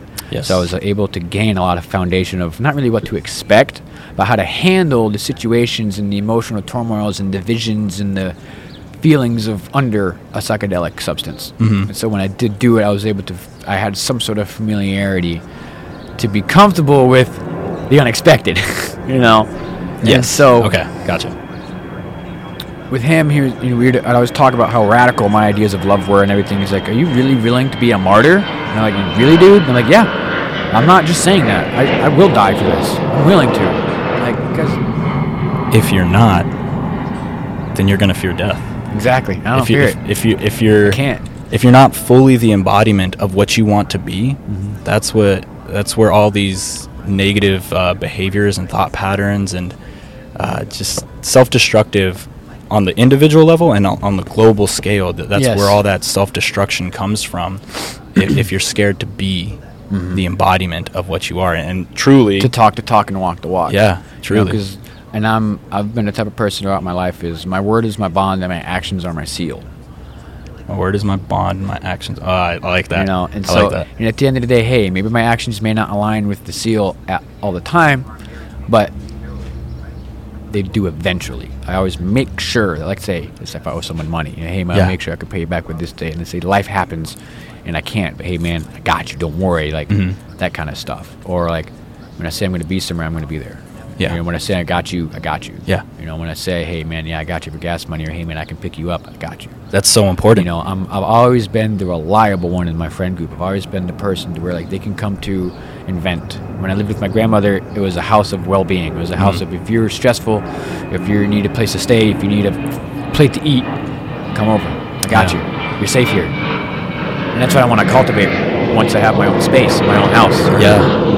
I need that. I want that for people. and and it's true because uh, it's one of the first things I said to you when we were um, setting this up. It was I, I love the communication Yeah. because it shows so clearly that this is something you wanted to do, and it, it wasn't one of those, you know, yeah, no, we should definitely do it, and then just let it slip You know, I was under like, the. no, I'm committed, man. As, Yeah. soon as, as soon as you said podcast, I'm like, this is an opportunity to have this documented. Absolutely, You know, and I was like, I got to take it and It's put it out on a global Yeah, scale. It's, literally. it's it's a reverberation of your mission here in Ocean Mm-hmm. Beach. It's it's going to push out there, and that's It's, that's uh, why I started this podcast to bring these missions and show the similarities between all the people that I meet on my Mhm. travels and. It's something I want to read real quick. Yeah, absolutely. Please continue. Um, no, I mean I think that was that was it. However, I did have a question, and I Yes. hope we remember. Can you repeat your uh, quote? My words are my bond, and my actions Yes. are my seal. At the very end, and then we'll. Uh, Of course, of course. So that one sign that I showed uh, about uh, vibrating to similarities, not to differences. yeah. Um, if people who saw it, and you may have noticed it, midnight is spelled differently than the Mhm. actual word, because it is a band name of a reggae band that I listen to religiously. hmm um, you know, 80 plus albums. They came out in 89. Uh, they're from the Virgin Islands of St. Croix. And they're all about, you know, praising Jah Rastafari, the Rastafarians' uh, uh, image of who they feel the living God is. And I respect that and I love it um, because it instigates and enables truth. Instigates and enables them to spread the having faith of message of love and unity and defying skin tone and you know teaching the children and defying the government and defying authority and diving deep into what's really going on and behind the veils of the system and exposing it and chanting down Babylon, chisel down the system, that kind of stuff. Okay. And so and also like finding the divinity within you, finding love within you, treating women as the celestial appeal that they are, because every single woman has the has uh, the gestation of the universe within their womb, and they need to be respected and loved and appreciated as such. It's it's literally a You know, portal. our- yeah, it's it's, portal the of portal. It's the portal. That's why I love uh, the Orion the Orion Nebula. I, I created this shirt. I'll show you. I'll Oh, show you more okay, of it yeah, later. Absolutely. Um, the, the you know ancient. I'm sure as you know, ancient civilizations. You know, were, were star people, Uh-huh. or uh, some indigenous cultures like like uh, especially Egyptians, but also uh, some natives in here in America and even South America. They connect to the Orion Nebula, the Orion's belt, the stellar nursery that's in between the belt, because they know from themselves that that is the essence of the creation of this potential corner of the galaxy. Yeah. And the Orion Nebula is just a stellar nursery, and stellar nurseries are the creations of the gases and the, and the essences of creation. A- absolutely. You it's know, literally so- the beginning of star formation. It's so and it's all the Exactly. gaseous. yep, uh, it's stars, planets, condensing. and everything. And so, like, because it's the creation of light, and guess what? Light's created from the darkness of space. Question. yes, Your name is that given by your parents? yes. That's My- so crazy. Hilariously enough, you know, my dad wanted to call me Nicodemus. Uh, it was some title, some name of someone in the Bible. Mhm. And once he found that out, he's like, I don't want no biblical name in my son. You know, I, I, I- supposedly Nicodemus was someone who may have betrayed Jesus or something like that. I don't know. Um, but my dad was like, nah, he was gonna name him Orion because, well, my mom loved the name, and also my dad would always see the constellation every time he walked outside at night No coincidences. you know and so that was my name orion and when I, as i got older i kind of laughed about it because like my name is mentioned in the bible i think at least twice Mm. so yeah ha, ha dad sorry my name's still in the bible but it's you know I, I i resonate with that i resonate with the nebula i resonate Yeah. with the essence of the creation the fact that if there's something about that constellation that is connects all different ancient cultures for some reason Yeah, and, And, and where my brain goes is um, like I like that you say that, by the way. Where my brain goes. I love that. It's so cool. uh, the star formation. Yeah. Um, nebulas are the beginning of star formation, and then you know eventually billions and billions of years of lifetime. Some stars actually die in millions of years. I was just watching someone. Yeah, it's kinda and neat. um, but matter cannot be created nor destroyed. Right. Once stars condense and they you know they become actual stars, they will die off and they will explode, and and that matter. Just the core. That's the white dwarf. Uh-huh. something, Yeah. And the matter continues on to create new stars. And so where where I'm seeing this here is from your childhood, Mm-hmm. everything you've went through. You are the explosion. You are the new formation. You are the nebula of everything. the chaos that your life was. Oh, Michael. You you've you you are the beginning and the birth of a new a new star, a new age Oh, here, you know? And, and I, I, I that's why I say no coincidences because it's so clear to me and I hope it I hope it shows through this. You are what comes next. Thank you, dude. Thank you a lot. I, I You know, the mission is, oh man, it's intense. This is, you know, I thank I thank my ex. Honestly, Yeah. I really do because, um, despite you know the things that we went through, it was nothing crazy. It was just you know we grew apart over time. You know, Yeah. it happens. We're young. mhm. I'm grateful that we had the maturity to end it and be like, hey, we, we should be growing on our own now. And Yeah. as, as abrupt as it was at first, more her choice than mine, I, you know, we worked it out. I'm good. I'm, you know, I have a temporary occupancy in my friend's house that I'm getting out of in the next Mhm. couple weeks. You know, I need to. And so I'm looking at places and, you know, I have connections if things don't work out, you know, because I'm branching out. I'm always expanding. I'm always prepared. Absolutely. So, and it's just like because of her, when we broke up, I was like, cool, this is my time. This is my time to shine. Yeah. You know, this is my time to actually put in the efforts to my even more of my self development. And so I was like, you know what, I'm doing it. And you're shining, dude. And I've been doing it ever since. And, You're shining. and she's proud of me. I'm proud of me.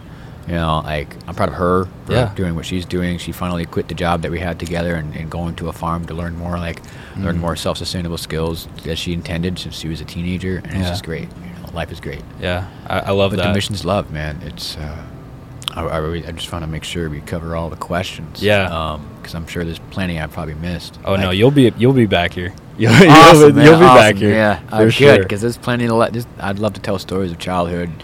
You know, uh, I have a funny story uh, that I'd love to share of when like, I called my dad the N word when I was like a little, little, little kid. Okay. It was just a really funny story because of the history of my dad, and it was in front of Bob, Black Bob, and so like the whole story. was It's a funny story. It's a goofball story. Um, and just Go for it. fuck it. All right. So I got it was like I was four or five years old. Yeah. So you know, never mind the the language. My dad was. I got in trouble at school for something. I was a very hyperactive kid as a child. Uh-huh. My mom. I was a meth baby.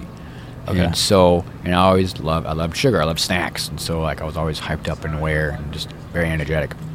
And so, uh, I got I got in trouble in school one day, and uh, Bob and my dad and a couple of his other friends are, are in the living room, and you know, like he's my dad's like calling me out in front of his friends. You know, oh Ron, you got in trouble. All right, go to your room. You, you know, you're on restriction. You know, make sure to put all your toys and stuff in the other room. Only leave your mattress. My dad was very strict when it came to punishment. Would prison style punishment. So when I was on when I was grounded, it was called restriction, and he'd put everything aside from my uh, my mattress and my um, my dresser. He put everything else but that in a different room. All my toys and you know TV, PlayStation One as a kid, and he put all that in a different room. And you just have a mattress and It's your just mattress in my dresser, Okay. you know, for a week or whatever, you know, and that that's that you're grounded. You know, you can't go out. You only go to school and back. You know, Mhm. I, you know, obviously, you know, you still have. It's not like he doesn't really treat me like prison. Like he Yeah, just, it's not- it's he's not sliding my dinner under the table or, or sliding my dinner under Yeah. the door or nothing. You know, but but it's just I can't have fun. You know, and that's it's like it's consequences of your actions. It's like so I learned very young. Mhm. Um, my dad was also really interesting when it came to morals. Like the time he taught me women first when it comes to like, entering the door Mhm. or holding the door for women. Uh, we uh, I'll go back to the, the other story. Sorry. Yeah. Um, he uh, we came back from grocery shopping with my sister and her mother and, and him, and like I'm running first to the door, and, and I'm probably this time I'm probably eight because my sister was born when I was seven, so yeah, like eight nine years old. Okay. And I run to the front door. You know, I'm, I'm, I'm swinging the screen door open. And I'm jolly, you know, I'm jiggling the door because I want to get in. And my dad just like, he takes his two fingers and he presses them over my shoulder into the mm. pressure point. Really, like he digs in like a hook, and he just pulls me back. And he's like, "Women go first. And I was like, "Yes, sir." And ever since then, I always open the door for women. I'm always opening the car door. I'm always, you know, it's just it's natural to me now. And then I realized, wow, so many women don't have that. And I'll open the door for them. Like, well, thank you. Um, no man has ever done that. My, none of my exes have done that. I'm like, what the fuck? where's the shit? Where, where's the gentleman dude? Yeah. Where's, where's the where's the real like care and compassion and consideration? And it's like, like I, I like going up to the door. You know, I like introducing myself with flowers. You know, it's like I don't know. It seems like someone's more rare. It sounds, seems rarer nowadays than it used to be, or at least the women that I've talked to and interacted with, platonically, romantically, they're always so surprised of how I treat them. Yeah. You know, at least, of course, not every, like you learn as you get older. I wasn't fucking Prince Perfect, you know, at 13, 14, 15 years old. I'm two timing at 15, 13 years old being an idiot. Yeah. You know, karma comes back, luckily, and I learned. Um, I learned not to be an asshole. Uh-huh. you know, so. It's those. Um, this is. It's just those pleasantries, you know, like yeah, and not making it the chase, right? exactly. Not making it the chase, but just uh, like a show of respect Uh-huh. through your actions. I, I, I definitely, I feel that. I do, I do question. Do you do it for men too, or just women?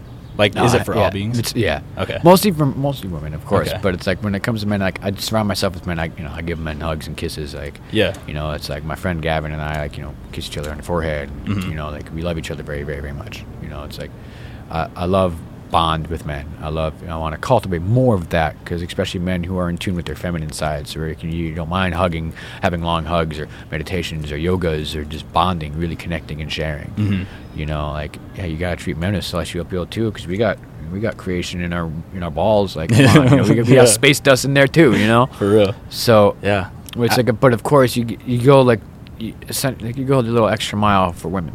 Yeah. Like, I, I, well, I think it's an ego thing. I think it's maybe more a natural, inherent thing. for you, yeah, you know, like definitely probably for me. to and everything. yeah, right. It's just like, yeah, or just in general, like even like because I know to treat even it's cool because with the whole friendship thing back earlier is Yeah. um, it's men needing to cultivate the same respect and treatment and compassion and, adora- and admiration they have for an attractive woman the same for a woman that they don't find attractive You know what I Mhm. mean? Like Yes. treat every single woman, treat every single woman as if they're a wife. Like treat every single woman as if they have mom potential. Treat every single woman as if they're queen potential. You know, with respect, not from lust. Mhm. You know, with like I respect you as a person, and so I'm going to treat you with respect. I'm going to Mm-hmm. treat you with the reverence that you deserve. You know, because one, you're a unique being. There's no one ever like you or ever will be ever again, and you carry something very precious within you, which is the mechanics of creation that come from the stars, that come from this. Okay? And like you have you can't not have reverence for that. Yeah, I see. know? And so for me it's like it's it's like a it's more of like a they deserve praise, I see. you know, for that aspect because if it weren't for them, we wouldn't be here. Absolutely. You know, so it's just, yeah, I could just that tiny little extra ma- the ex- extra mile. Absolutely. You Yeah. know. Just like Because they deserve it. They Yeah. fucking deserve it. They do. Especially after everything they've go through. Yeah. Like, I like I said earlier, like the, the, the tug of war they have to go through is actually picking a suitable mate. mhm. You know, It's- siphoning through all the assholes, the players, the the schemers that seem nice and then they just want something and then leave and and they're you know and no no no Historically, we've like- had it too. I, I've, I've you know like we've had men where you know we go through women who are pretty messed up. Mhm. You know, but but historically and and yes, predominantly it's been in our history at least in, Yeah. in this modern culture it's been women who carry the the, burden. the burden yeah the burden of men's choices unfortunately and it's like I think all things it's like I think all things like a it's like it's a blessed burning, a blessed burden. Mm. Same thing with like uh, being aware in in a society that's asleep. It's a blessing. It's a blessing, Blessing a burden. curse, yeah. You know, um, Yeah. it's a double edged sword. yeah i uh i was i had my father in my life but i was Yeah. raised primarily by my mother and my sister That's and nice. so that's good. I had, yeah, I had to cultivate that nurturing for myself. yeah and also it's like seeking it out as a young child through friends' mothers or as a as an as an, a younger adult, you know, seeking it through girlfriends' mothers, you know, Mm. and just seeking any aspect of nurturing I could get to cultivate it for my so I know how to cultivate it for myself. Yeah. you know, Yeah, and it was beautiful. Like I have so many extra mothers that I've had throughout my life. Oh, that's you know that. That of course my mom completely understands that, you know, Mhm. and that's great because no one's gonna replace my real mother Mhm. you know but just the aspects but every you know every every woman has that nurturing aspect in them so it's just being able to uh, seek it out but then also not depend on it Yeah. It's awesome that you were able to cultivate that despite not having your mother like completely in your life consistently. Um, which is just the three times you said Yeah. like i've actually spent like intimate time with her yeah because I, I felt like that came very naturally to me and That's great. and like I because of my mother and my sister like opened up that space for me to connect with with women and and understand and appreciate the value of, of their life and, Yeah. and their being um, I had the opposite though. Wow, I, okay. I'm working currently to cultivate my connection with men Yeah. because I've not had super positive male role models. I mean, my brothers, they're they're amazing and they've Mm-hmm. they've helped me learn a lot about life, but Mhm. they were not not by choice. Um, they were not in my life as I was growing up, right and so yeah, I just kind of always felt uneasy around men, Mhm. and Mhm. um, same but I'm breaking down those walls and I'm, I'm learning how to connect with, with men and, and see them just as compassionately and appreciate them just as much as I do women. Right. It's, it's opened my eyes to a lot. Um, so I, yeah, I I'm trying to live my life in in reminds me something in, in just uh, getting rid of like uh, this is deep deep conversation right Please, here. I love it. Uh, getting rid of the I would even say like illusion of gender yeah um, and just going, we're just human. yeah, it, we are just beings, you know, Yeah, like, we're just souls. Yeah, uh, you know, obviously I live in my time, Of course. like I'm here in this society, so I'm not like completely just, I, I don't throw it out the window, but like I see evolution moving towards that, Yeah. that route. yeah. And um, yeah, no, I've opened up so many amazing friendships recently with, with men by by showing them that same compassion Right, that, I, that I've showed uh, women. And, and actually, to call back your door opening story, I had a friend of mine that I was just, you know, I stayed at his house and he was um, with his, his wife and I was with my, my partner and, and we. He opened all of our doors. He opened my door. He opened I his wife's door. it. I loved it. He I got her you, door. and. I was like, "Oh wow, dude! Like that's, That's amazing." what's you know? up. Um, That's beautiful. and I, I really appreciated that. Yeah. So definitely, I. It's, It it's reminds you, it's interesting. like, uh, yeah. What does it remind you? of? cultivating like compassion for like other men like Uh-huh. in friendship wise it's like i remember like when uh, when my ex and i first started dating like you know we had we had like mutual friends who were who, who were men and, and like they had aspects and traits that i looked up to but that at the time of allowing my insecurities to get in the way i would then compare Ah. You know and then especially Yes. when you're around a woman even if it's not romantic or just you're around a couple women and then a couple other men it's just all men will just be comparing each other to Mhm. themselves Mhm. oh he has that oh shit i gotta mm, i gotta be better than oh, oh he has a Ah. cool story oh i gotta have a better story like so dangerous. yeah man and the women feed off that Mhm. in a sense because for on one tour they sense it and then two they're like "Ooh," like they know they know that we're all playing this weird subconscious behind the veil game Mhm. you know because we all sense that it's energy energy doesn't Mhm. lie Mhm.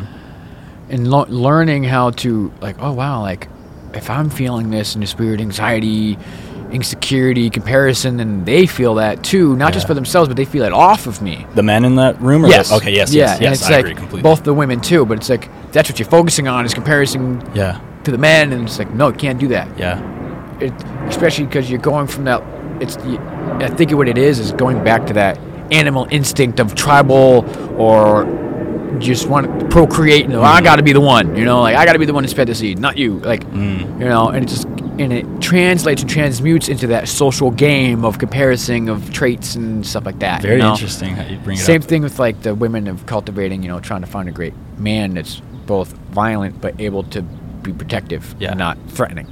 Yeah. Like, it's a psychological, animalistic uh, situation that we have to deal with. Yeah, what I what I've noticed when um, those feelings arise, and you touched on it, it's it's that insecurity in me. Like, Mhm. what am I trying to? What do I admire about that person? Right? It's it's the feeling is jealousy, Yep. but I'm trying to reframe my brain, and it's like, what do I admire about that person? And how can I cultivate it in my own way? in exactly in my own way, because like a lot of the times it becomes like, how can I? Just do it. Do how it. How can I be similar like- to How can I just do how they do yeah, it? yeah. Like, how is it? How is Yeah. it coming so natural to him? You know? And a But lot of times it doesn't. That's the funny thing. If we realize Mm. when you're talking to a lot of these things, they don't come natural. It's Yeah. just like with me, it's like you just be natural doing. It's like no, no I, I, I, have like a mini anxiety attack the first five minutes walking out there every Yeah. single week. Yeah. You know, so it's like no, it doesn't come easy. and know? talk about those things. Yes, because it know? disarms our brains, Exactly. and we're like, oh wow, they actually put in efforts and struggle. Okay, cool. I, I, I said, and it's okay for me to struggle and go through it and make mistakes Mm. and cultivate it in my yeah, own way. Yeah, And back to real in quick, your own way. I love that. the, the the individuality thing. Yes. systematic uh, illusion of separation of and the illusion of individuality. Uh-huh. There is no true individualism because everything we've ever created and thought and done has been inspired and influenced by someone or something from the past and or the present. One more- one more ev- time. I'm even our sorry. thoughts. It's okay. So I'll say that slower. Yeah. There truly is no real individuality Okay. Because everything that we express, think, and do, or create, has already been influenced and inspired by somebody else that has been that have created, said, or done other things. Yes. Absolutely. And so, in every single thought we have, even the ones from the deep essence of our imagination, was influenced from something maybe five years ago, maybe mm-hmm. just five seconds ago. So, this it's, the, individuality doesn't exist. Everything's all synchronistic in a weird way. It's Mhm. just we're all manifesting a slight, unique way of, of, of expressing it. Mhm. And that's why, because if there really was individuality, we couldn't relate Mm-hmm. because there'd be nothing to relate to. It's Mhm. individual. It's only mine. It's only yours. Mhm. Like, and that's a lot of people get stuck in that. I think you know they're like, you can't do it how I do it. It's like, but I can. You know, but it's just gonna be a little bit slightly different. But Yeah. if I take the same practices that you do and put in the same sorts of effort, I can I can play the same music you play. Yeah. You know, like that's that kind of stuff. Yeah. Yeah. And, that's that's why it's so important to do it in your own way too, Mhm. because there are no original ideas. Right. It's all just we live in a in a reality that has predetermined rules. We Yep. we know the rules as much as we want to know Mm-hmm. of reality, Yep. and it's just finding our own way to express Mhm. within the confines of those rules what our reality looks like. Exactly. You know, and there's little variations because of genetic, you know, uh, formations being different, different DNA, and this and that, and and our environments are different. So we we look at the world. Your shade of red is a little different than my shade of red, Right. But it's still red. But it's it's still red, and and it's it's how well can you communicate that to another Yeah. person to, to Communicate show. to relate. That way, we're Yeah. never, that way you realize you're never alone. Yeah. Oh yeah. Because Oh, yeah. alone, the Latin root to etymology, which I thank my ex for just teaching me about etymology and stuff like that, Uh-huh. um, is it's uh, all one. It essentially means all one. Alone. Alone means all one. Oh wow! I've never made that connection. Etymology Um, is really fun. Oh, Because it man, goes I- to the original root and the meaning of the words, because the dictionary meanings aren't the legitimate meanings, they're manipulated meanings. Oh, okay. Etymology. So we have to really look because we don't understand the words that we're speaking. We don't really understand the true meanings of the words. Like government. Mhm. There's different slight interpretations, but it basically govern. What does that mean? Control. to, to rule. Meant. It's another acronym or another way of saying mind. Mm. What is the government doing? Controlling our minds. interesting. Interesting stuff. I love these connections because Yeah. you know that it's it's the same thing, like we just said. Yeah. Same thing over and over again. Yeah. It's just how many times and how many different ways do we, And that band, we have uh, to see it. That band Midnite that I listen to, that I recommend anyone and everyone to Yeah. listen to. If you love reggae, if you love l- learning about society, or just learning about divinity within, or just having fun with language and history and Yeah. science, and just going against the establishment, you know, he talks a lot about uh, words and how they're framed and used against us. And if you invert certain words, you actually find some of the real meanings. Mm. Uh, like I just okay, Yeah, just an the one the one that comes to me, it's controversial, but I love it. Uh, origin, invert origin, Ah. Negro, black. The origin of light is blackness. And I wrote on my Instagram the other day, everything is rooted in black. Everything is rooted in darkness slash blackness. hmm The lights from the sun, the star, uh, the light from the stars is created in the blackness of the space. The light of the baby is created in the blackness of the womb. The sprouts of the seeds are grown in the blackness of the soil. The burning of the fuel is from the blackness of oil. The shining of diamonds is from the blackness of coal. Everything is Mm. rooted in blackness. The thoughts, imaginations of our mind is rooted in the blackness of, of the void of our Yeah, minds. I like it. Um, And, you know, as I said before, skin tone is only the distance from the creator and sunlight. That's yeah, it. yeah, absolutely. just ancestral migration and adapt adaptation. yeah, They're back all- on the black thing. Yeah, yeah. uh, with light. Yes.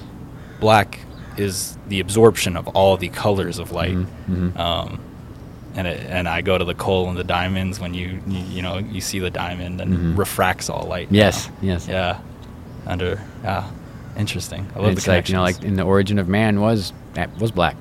People can refute that out they want, but science keep proving it over and over and over again. Mhm. I mean, I mean, you said it earlier, that, like yeah. you know, from from the darkness of space, like Yeah. that's where stars and nebulas like come from. the- it's there's no, and there's nothing like wrong. that. That's and those ideas, it's like- Etymology, it kills. Yeah. Okay. it- those ideas literally kill racism.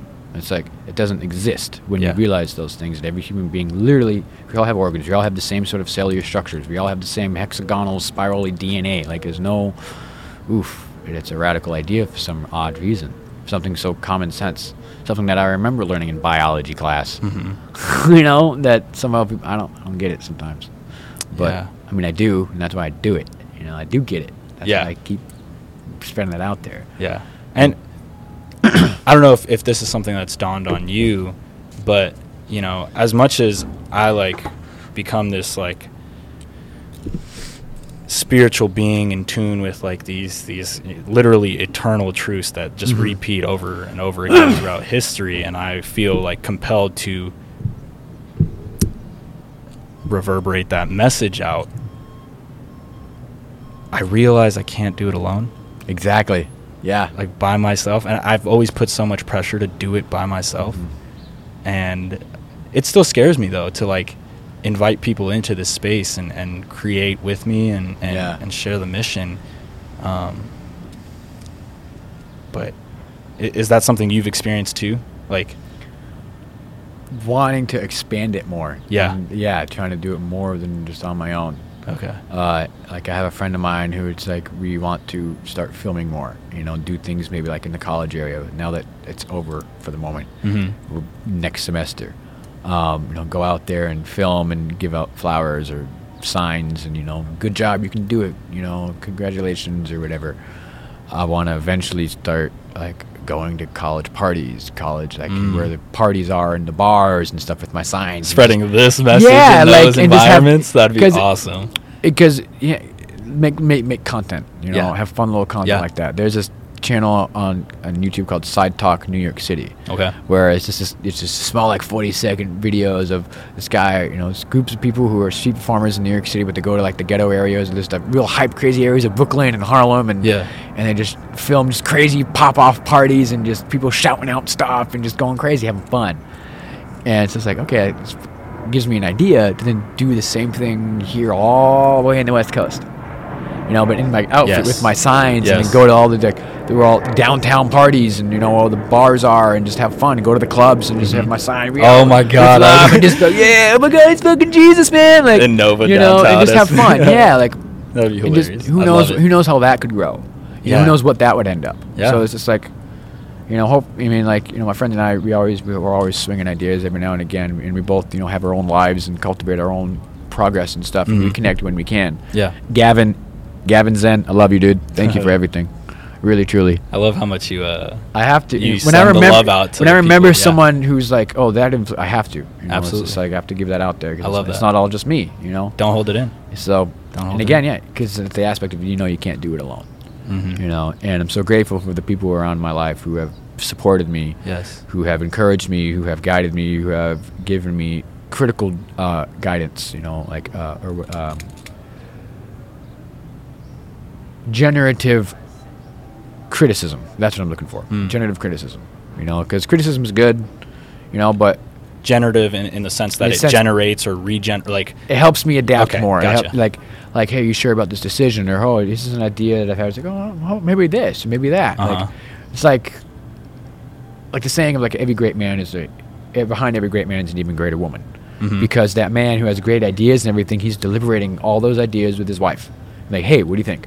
And like this is because you have because as a great man knows is that his women, his woman thinks of things more than he does. Mhm. They're more detail oriented. Mhm. So honor that by having her exercise that by offering her your trust and your vulnerability with your with your ideas and your plans and your imaginations and creations and deliberate and come together and then that way vice versa you think of ways you think of things a little bit differently than she does so that enables the, the vice versa effect. yeah, the collaboration. Yeah. Yeah, absolutely. That's So- what partnerships are. It's collaborating on life. exactly and like Yeah.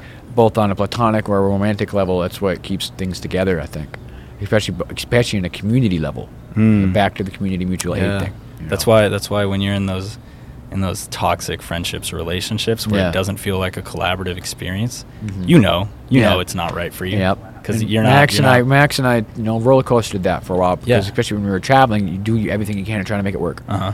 You know, because you can't, you know, you don't want to be, you don't want to be an asshole. You don't want to be a bitch and just leave them out and stranded. You know, like that's what, what would you, you know? Yeah, Come on. be So you try to do everything fucked you can to make it work and try to hopefully get to a point where okay, now we can split, and that's what happened, and that's okay. Yeah. And because everything happened for a reason. And You're on the road Look for a where I am now. You know, so. Yeah. On the road for a year. With Yeah, it was a full year. It was Okay. wonderful, man. Yeah. It was so great. So many great God experiences. dang, man. Yeah, we native land. We had sweat lodges. You know, we we saw this beautiful. We went to Niagara Falls. Mm. You know, we. Uh, I remember one year. Uh, I think it was two years ago, or two years ago for her birthday. We went all the way to uh, Julian, Okay. and then Uh, think- down here, Julian. yeah. Okay. Yeah, and then uh, for our anniversary, two year anniversary, we went all the way to the redwoods.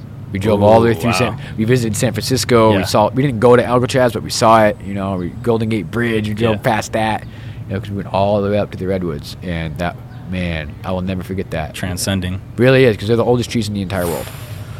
Jurassic Park film, you know, Jurassic Park filmed there for a little bit. you Oh, really? I didn't yeah, know that. there's a few scenes of, uh, I believe it's when it's like really dark out. All the, f- any, uh, the big red trees and any of the scenes in the first Jurassic Park with the Yeah. big red ferns or the green ferns. That's, that's the that's, that's the redwoods. Redwoods. Okay. Yeah. For sure.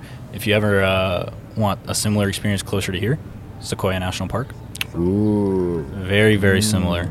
Yeah, I There's heard about that. A lot of I a don't- lot of knowledge in those trees. It's it's crazy to see these giants just struck with lightning, catching on fire, and, And just they chilling. They still stay standing, and and the the crazy thing is, over centuries, the bark grows over those scars, but you can still see a sliver of black from Yeah. a lightning strike that's like prehistoric. Literally. Like, it, j- literally blows my mind because I remember they tried to burn down the fo- like you know because deforestation and shit. Uh-huh. Even back in the 1800s, 1700s, you Mhm. know, like they couldn't do it. They couldn't burn them down. So they're fine. We're just gonna chop them all down. And they did. Giants. They chopped down so many of them. Mhm. Like the fact I saw a map of how many of the area that's left that we have now, which is just you know parts of northern uh, California and Mhm. all that. It used to be like almost a whole half of the fucking country. It Mm. used to be almost all of California. It used to be a lot. And imagine all that oxygen that we used to have. No Oof. wonder why things have slowly over time shrunk.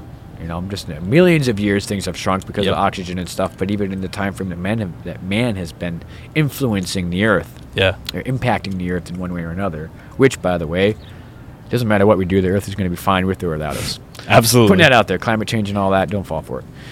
Like we affect it, we definitely affect it. We- me wrong. affect it. It- but the thing is, like we only look at it through the timeline of human life. Right. We only look at it I through see. 100 years or 200 years. We're not looking at it the time span of hundreds and thousands, which we do have the carbon Yes. dated data for, which shows that this thing that we're in right now is nothing. We're fine. Right. It's- It, it's it's it, you what you're talking and speaking Yeah. on is is this doomsday Yeah. fatalistic view that has Which been pushed use- on us, Which they use for propaganda. Exactly, For everything to- to keep you- keep controlled, to keep you feeling like it's hopeless. and, and still being desperate to still pay a lot of money for Uh-huh. resources that actually really aren't sparse. yeah.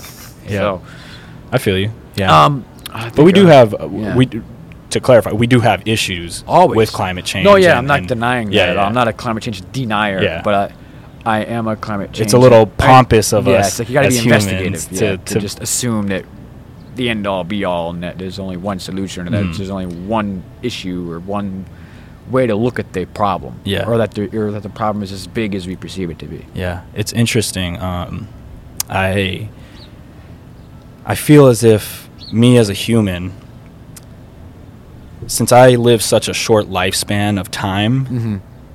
everything that we experience, billions of years of creation and destruction, are Mhm. compacted into this hundred year Yeah.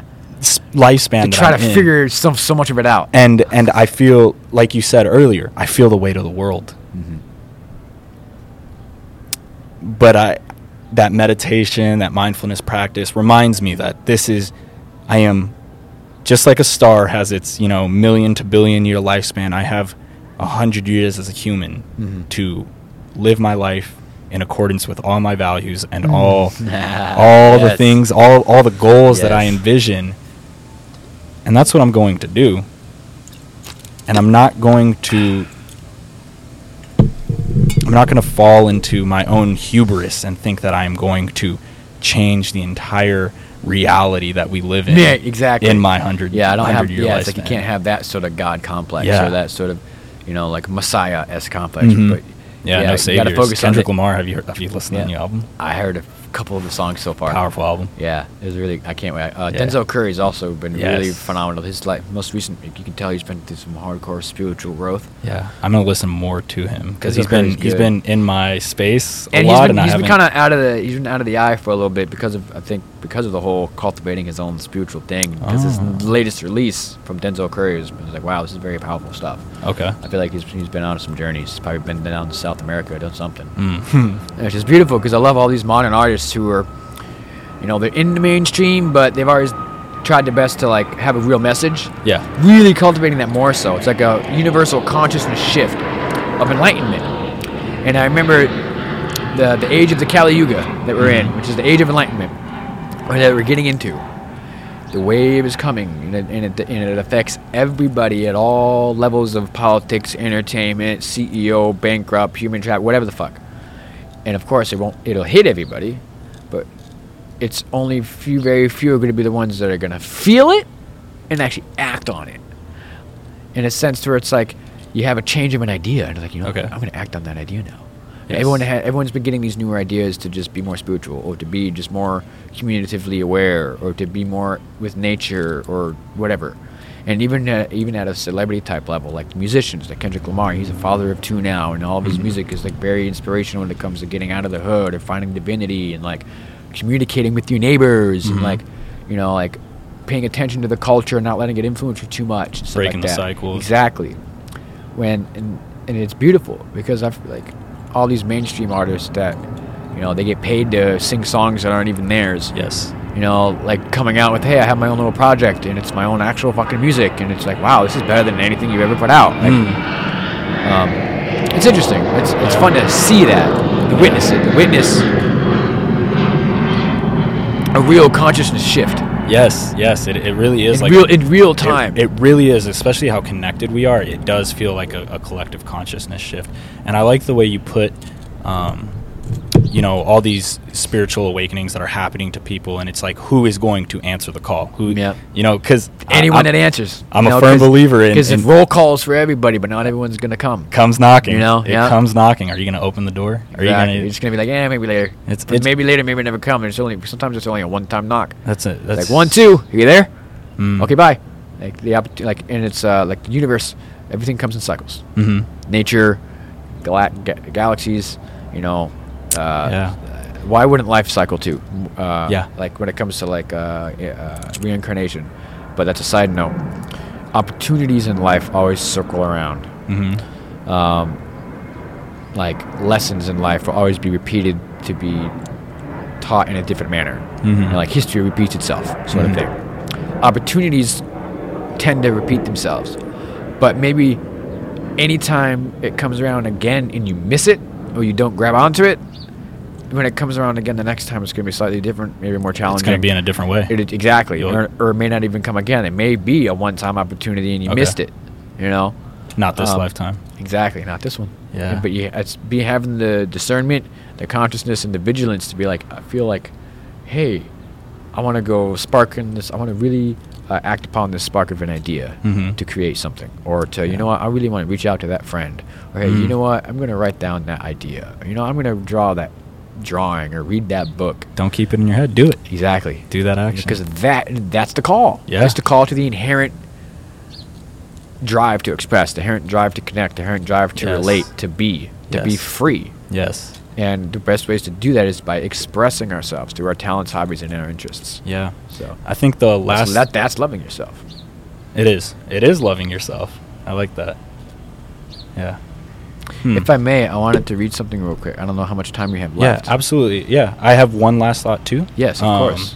And then we can close it out. This has been a That'd great be thing. great. Yeah, man. Um, we were talking about doors Yes. and answering the call, and growing up, like this is how deep rooted these behaviors are in my Mhm. head. yeah. You know, my my family always reinforced like because they they left us home to take care of ourselves enough, like Yeah. a lot, Yep. and uh, don't here. answer the door. You know, Yep. whoever comes knocking, don't Yep. answer the door. Yep. And that Same here. that reinforces this idea in my head. You know, growing up as an adult individual, Lacking uh, trust. independent person, I, I don't. You know, maybe I don't open the door anymore. Right. And for a long time, that's that's how I did. You know, I put the ring doorbell on there, and somebody comes and rings it. I can see him. Oh no, I ain't answering that. You know, like, Yep. but now in the, in this mindset that I'm in here, in this current evolution of me, I opened the door, Mhm. and I've opened the door to so many great relationships and people. Yeah. Um, Oh by just goodness. taking that step, Yep. and it, the analogy extends to the spiritual awakening. Like, you hear it. Yeah. You hear the knock Yeah. on your door. Open it. And it's don't forsake yourself. don't Don't, don't, fear forsake. it. Don't yeah. betray yourself. Don't forsake yourself, and don't betray the call. Mm-hmm. Mm-hmm. Um, Yeah. That's just cool because when I was here, coming here to the template for the open mic night. Oh, Southwest. It's a good company. like comfortable planes, Yeah. to say the least. I mean, I don't know where all their money comes and goes from, but All domestic mean- flights. right. Out of all the airplanes I've, I've been on, they've been really nice. When I first flew by myself when I was a kid, Yeah. they let me sit in the cockpit and they, the guy gave me oh. his Oh. pin and like they let me touch the controls and touch the thing and it was great. And now here, You know. however many years later, Right? It's you, like thanks, like Southwest. Cool. Yeah. I I love they're that. expensive. I don't, I don't always fly them. You know, I, Mhm. it was my grandpa. He paid for the flight. But Mm. anyway, Yeah. Share. um, what was something? Oh yeah. So this was uh like it allowed me to open more doors. Absolutely. Um, to connect with more people, especially the feminine. Uh huh. Because especially after you know breaking up and always being surrounded by like my roommates who were men, and it's just like I need more of that platonic feminine essence to not just help me, but just to, it's a therapeutic thing too, but also be more comfortable around Mhm. it and like prove not just to them, really truly just to prove to myself that I can look at a woman who I feel is either attractive or not attractive and not lust over them. Yes. Like I said earlier. And being like, hey, wow, I do find them attractive, but you know, I just want to grab a coffee with them and just, who, what's your life like? Yeah. How do you create stuff? Yeah. What are your ideas? Like, you, You- know, what is your being? Like, yeah. who who's you? your essence? How do- let's share. Let's share actual presence. You know, Let's share space, and knowing that it's intentional, it's genuine. Mm. Like women just come to me, Mm. and they're like, "Hey, you want to hang out?" I'm Mhm. like, Do you have an ulterior motive? like, this is for oh, sure. But you that's an amazing And boundary check yeah, for you. Exactly. Yeah, and so, absolutely. yeah, opening more doors, man. It's been Yeah. great. Like, and I, I can't wait. for You know, this has been a, this has been like a double door. I feel. Yeah, You know, this no, is, who I- knows what that. I can only imagine what hallway this is going to be opening up to. Absolutely. I, Oh I yeah, man. You're going to be here. Our paths are going to Yeah, cross and I, again, I would you love to be on again, man. Absolutely. Yeah, I, mean, it's you know I'll, I'll be your fifth guest. You know, I'll wait, you know, of course, have more guests. Yeah. then, you know, No, yeah, or I'll be a repeat guest. I don't care, dude. Yeah, I'll- absolutely, I'll, yeah, I'll be on two, four, five, six. I conversation. don't care. as many as you need. Um, But but yeah, I'll please- share. please Uh, it kind of relates to the, like the mission. Okay. Uh, manifesting my deepest ethereal dreams to material ground level reality and uplifting them to the, to the galactic skies of infinity. Serving raw realities of love and truth upon society's table, trampling down the system and chanting down ignorance, praising all of creation for as long as I am able. That is the mission. I can't stop and I won't stop. And even after I drop, no conditions or restrictions, for my efforts vibrate throughout eternity afar. For I trod the unmarked terrain of mankind's heart. the unmarked terrain of mankind's heart. What does that mean to you? The aspects of the pe- people's hearts that they have either left unexplored or forgotten. Mm. Because we all like the heart i feel is love is a journey Mhm. love is a travel the heart is a map i Mm. feel it's a map listening to the heart is a map of how to truly cultivate p- compassion for yourself and others Yeah. to truly listen to your intuition and act upon giving that person a dollar when they need it because you don't need it come on Right. go out and give that person a plate of food because you have extra and they really need it more than you they haven't eaten in two days you just ate two hours ago Mm. It's probably Those sort go, of go to waste in your fridge. exactly you know don't be so vain Yeah. you know uh, unaccust- unaccustom your heart to to to attaching to material things because even at the end of your life it's your own material body that you must give Mm. so in traveling the heart traveling the maps of the heart is what i do like was that. trying to help people. Hey remember that area over there that you forgot about when you were a child? That's still in you. You can still be innocent. You can still be curious. You can still love someone who hurt you. Mhm. you know you can still you can still smile in the face of fear. Childs do it all children do it all the time. Like, Yeah. that's why i love working at the job that i have. I work at uh, belmont park in mission beach Oh, as, okay, as a ride sure. operator. Currently currently hopefully in the process of getting a higher paid job Mhm. or a higher paid position within the company Mhm. so that's great um, but you know the safety both physically and mentally is the priority for me for the children Yes. you know there's like Giving them that safe space to Exactly. enjoy life. yeah and have fun and have a safe fun time Yeah. because there's parent you know like i just man the things i see you know parents you know like they're holding their kids while they're crying oh they're fine they're fine i'm like no sorry i have to let you guys off the ride because at that point Oh, that's you're so noble. you're traumatizing your child you're psychologically damaging them don't get me wrong there's a certain age you know it's like if between ages of like two and seven that's the formative years that are very important for a child of Mhm. ingesting emotional responses of ingesting what they do fear and what they do love and Mhm. understanding the frameworks of the mind and, and, and communication and stuff so when you're putting them through situations to where you're forcing your child to be scared yeah. they're not going to trust they're not going to trust you. Yeah. they're, it's, they're gonna, it's hard for hard for them to trust you over time at least Yeah. That that keyword forcing. Yeah. There- It's a it's a huge and can be very subtle difference between Yeah. forcing and encouragement. Mhm. And, and And of course, I like, appreciate that you do that. you know, like teenagers or someone who's like 10 or above, and you know, like, you're okay. Mhm. You're like, you'll be all right. You know, tell me if you, you're old enough to tell me to get off the ride if you're really scared. right. And what's nice is like uh, the other day, I had an older woman come up to me after the ride, and she was like 50 something years old, and she, Yeah. or probably in her 60s. And she said, You know, out of all my 56 years of ever riding rides throughout this entire country, I have never once heard a ride operator tell the children, because this is something I've been adapting, hmm to tell them that when they feel sick or scared, to give a thumbs down and that he would let them off. I've never once Mm. had that. Thank Yeah. you so much for the care you give for the children. Yes. And I said that's my priority. Uh, my priority is their safety, not the parents' spending satisfaction. yes. Because I'm not going to participate in trauma. Yes. I'm not going to participate in damaging your child mentally. I can't. Yes. I will not do it. I don't care how mad you get at me. Whoops, sorry. Yeah. I have the authority on that aspect. hmm You know, And that that's what I appreciate about you. your because kid's too short to ride the ride. Sorry. It's like, yeah, but it's uh, their birthday. Like, I, I care about their life, not their not your satisfaction. Yeah. Sorry, you can get your money back if you really want, dude. Like, don't worry about it. But it, it- it's literally you're thinking deeper than that. I have to. And I have to. And that's the embodiment piece, right? It's Mhm. not just it's not just when you put the it's the almost it's almost inevitable for me. Like, I can't not do it. And Yeah. it's cool because of my job. I can wear my glasses and my and my rings and stuff, and like the kids know me. Yeah. They know me for the heart guy. I'm- Yeah. I'm, I'm, the glasses guy. You know, I've had people recognize me outside. I work in my garments.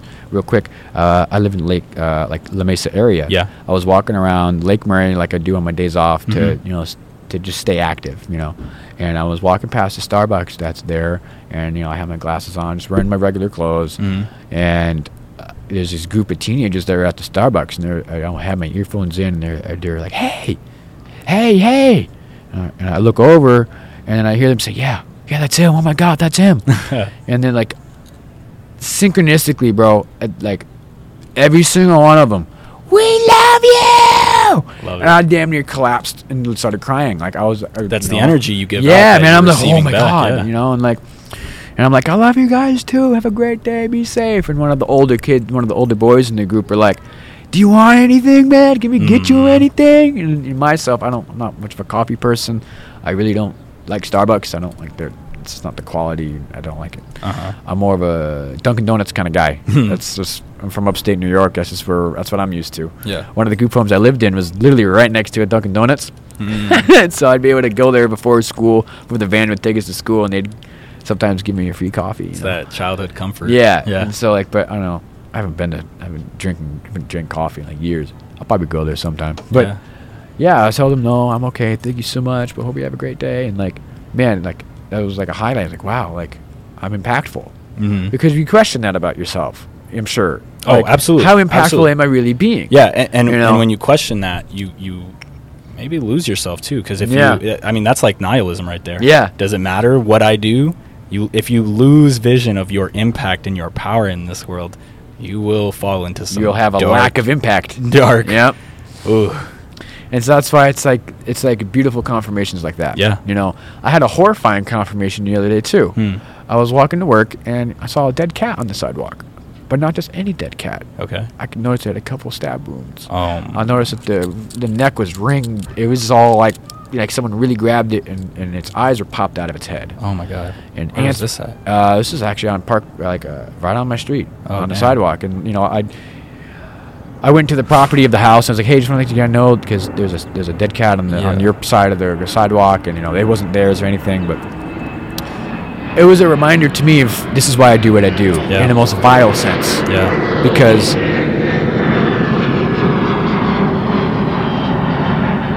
no animal did that. And I know that's a reminder of this is how vile humans can be. Don't forget. Mm-hmm. Yeah, l- spread love, spread light, but don't forget the darkness that you even came from. Mm-hmm. You know, don't don't get caught up in all the love, love, love, love, light, light, light, happiness, happiness, peace, peace, peace, because there is darkness in this world, Mm. and we need to acknowledge it. We need to act upon it. We need to expose it, and we can't ignore it. Because the more we ignore it, the more it grows. Understand. And then the more blissful we become because we're ignoring it. Mm-hmm. And sometimes Mm, life is mhm. we can't be blissful all the time. We're not allowed. We're not supposed to be blissful all the time. I like that I wish we could be blissed out all the time, like Sadhguru would say. "Oh, I wish we could be blissed out all the time, but like you can't. You have action. You have progress. You have Yeah. priorities. You have goals you need to do. You have people you need to attend to. You have food you need to eat. You Mhm. got clothes you need to make or buy. You know, like, yeah, We are not the end. never will be. No. No, I don't. I don't believe there is one. Mm. It's it's. Yeah, Thank you for My everything, man. This has been great. it's been. I, I really look forward to speaking again because man, I could talk for hours. Yeah, absolutely. I'd love to read more. I'd love to just yeah, man. I'd Yeah. love to keep on connecting. No, absolutely. I think this is a perfect Absolutely. spot for this. No, yeah, this is amazing. I'm, I'm very glad. I was apprehensive about it because I Yeah. wasn't sure, but no, Yeah. it's it's perfect. You know. I was thinking maybe, hopefully, maybe one day we could do it inside and show the inside of the place. Oh, yeah, that would've been dope. I know that's a little more like sound iffy, but Yeah. depending on how the traffic is, you know, Yeah. that'd be great. I think it'd be, I, I thought it'd be really cool, like have a shot of like us, but then I have like the entrance in the background, so it's like you're seeing the flow of life as we're Mm. talking, you know, Mhm. people coming and going, and all because there's really interesting people that come through here. Absolutely. You know, Wh- when we had the guitar in the background. Yeah, man, that was great. And this gentleman over here. Yeah, talking just- this beautiful stuff. Yeah, and yeah. Again, you know, I, I hear, I, I heard him earlier. And I was like, hey man, looks like you're getting your priorities done, man. That's what's up, you know. And I love it. I love it, and it's b- progress all around. Yeah. you know? No, this has been great. This has been amazing. Thank you for sharing this moment and this this relaunching, this journey, this moment in my life. Likewise, man. This is great. I I can't wait to get. you. I can't wait to spread this out, man. I Yeah. have so many people that I'm going to be sending, like, like all the raw, like from beginning to end. Yeah. Even before we even started, like give me if you can, just send me the whole unedited everything. Oh, absolutely. If you can, I mean, like, Absolutely. I know phones don't always aren't the best with like data transferring or filing and stuff, but Yeah. you know, if it happens to be in clips or something, so be it, man. I'll yeah, Okay. I'd love to Yeah, for it around to my friends, share it to my uncle, Instagram, Facebook, all of it. For sure. Um, yeah. Um, so to close this out, I guess just Oh, uh, let everybody know where they can find you. Yeah, um. My, uh, what your mission, maybe like a mission statement. What a little on the spot, but like if no, you yeah, I got you. Let me think. Uh, well, of course, first you can always find me on uh, my Facebook, where I, I basically I just journal on my Facebook. I, uh, I decided years ago to not just journal personally because my thoughts are ideas that I need and that I want people to relate and connect to, and that's the intentions of my ponderings and my thoughts. Mhm. And so on my Facebook, uh, Orion McAllister, uh, that's mostly just my ponderings and thoughts and ideas. And uh, I post a lot of song lyrics of the music I listen to with pictures for relevance and topics. Um, my Instagram is Orion's Cosmic Love. Uh, and then I also do have a PayPal, but that's just if people wish to donate. I have a job. It's just simply anything to go towards any extra creative endeavors or financial stability for extra stuff. Right. That is Orion's Cosmic Creation at PayPal. Yeah, I saw your post about that, and it was it was a conflict in your mind. Yeah, I was like, I'm not sure if I should do it, but I was like, well, people, enough people have asked me if I take donations, and Mhm. I'll say no because I do it for, because I love it, and they'll here, take ten bucks. Here's here's twenty bucks. I'm like, all right. There's no harm in just offering it out if people Yeah. want to. you and know? and they're supporting your your creations. Exactly. And at the end of the day, you know, I always give, you know, I haven't on this one, but my newer signs, I'm always posting like my Instagram and my Yeah. PayPal. But so I found for you. my intention, like I have the, I always have the Instagram label much bigger than the, than the PayPal. Okay. Because I don't care about the money. Yeah. You know, if it comes, it comes. I want the message out there. Absolutely. So, the money and- will find you. The Exactly. resources will find you. it always does. Just focus on the mission. And uh, you know, the mission is to spread love. The mission is to remind people that impossible equals I'm possible. That the phrase is in the word. Mm. The mission is radical acceptance of each other. The mission is to break the illusion of separation. The mission is to love and to connect and relate Mm. and to forget to separate. I love it. There was one other thing you wanted me to repeat. Yeah, I'm glad you remembered. I don't remember it, Ah. but I remember you wanted me to repeat something. It's the. was uh, it something that I think it was? No, I My remember. words are my bond. Yeah, yeah, yeah. Thank you, thank you, thank you. Okay. Yeah, man. When it comes to love and mission, and just when it comes to life and principle, and morality and ethics, word is bond, and action is the seal. I love you all. You're all worthy of being loved and being here. You're all worthy of conquering your struggles because you are here. Communicate to relate, to remember that you are not alone. Breathe deep, live kindly, and take your time. I'm Be proud kind. of you. Be kind. Super proud of you. I'm proud of you, Um, man. um, this is great. I love your mission, and I, and genuinely, I I love your being. Thank like you. Who you are and what you, you. embody, and your mission. Thank you. Thank you for uh, experiencing this with me, Of course. and we will connect again. we will. Thank, Thank, you, Michael. Orion. I love you, Michael, man. Have a great one. You.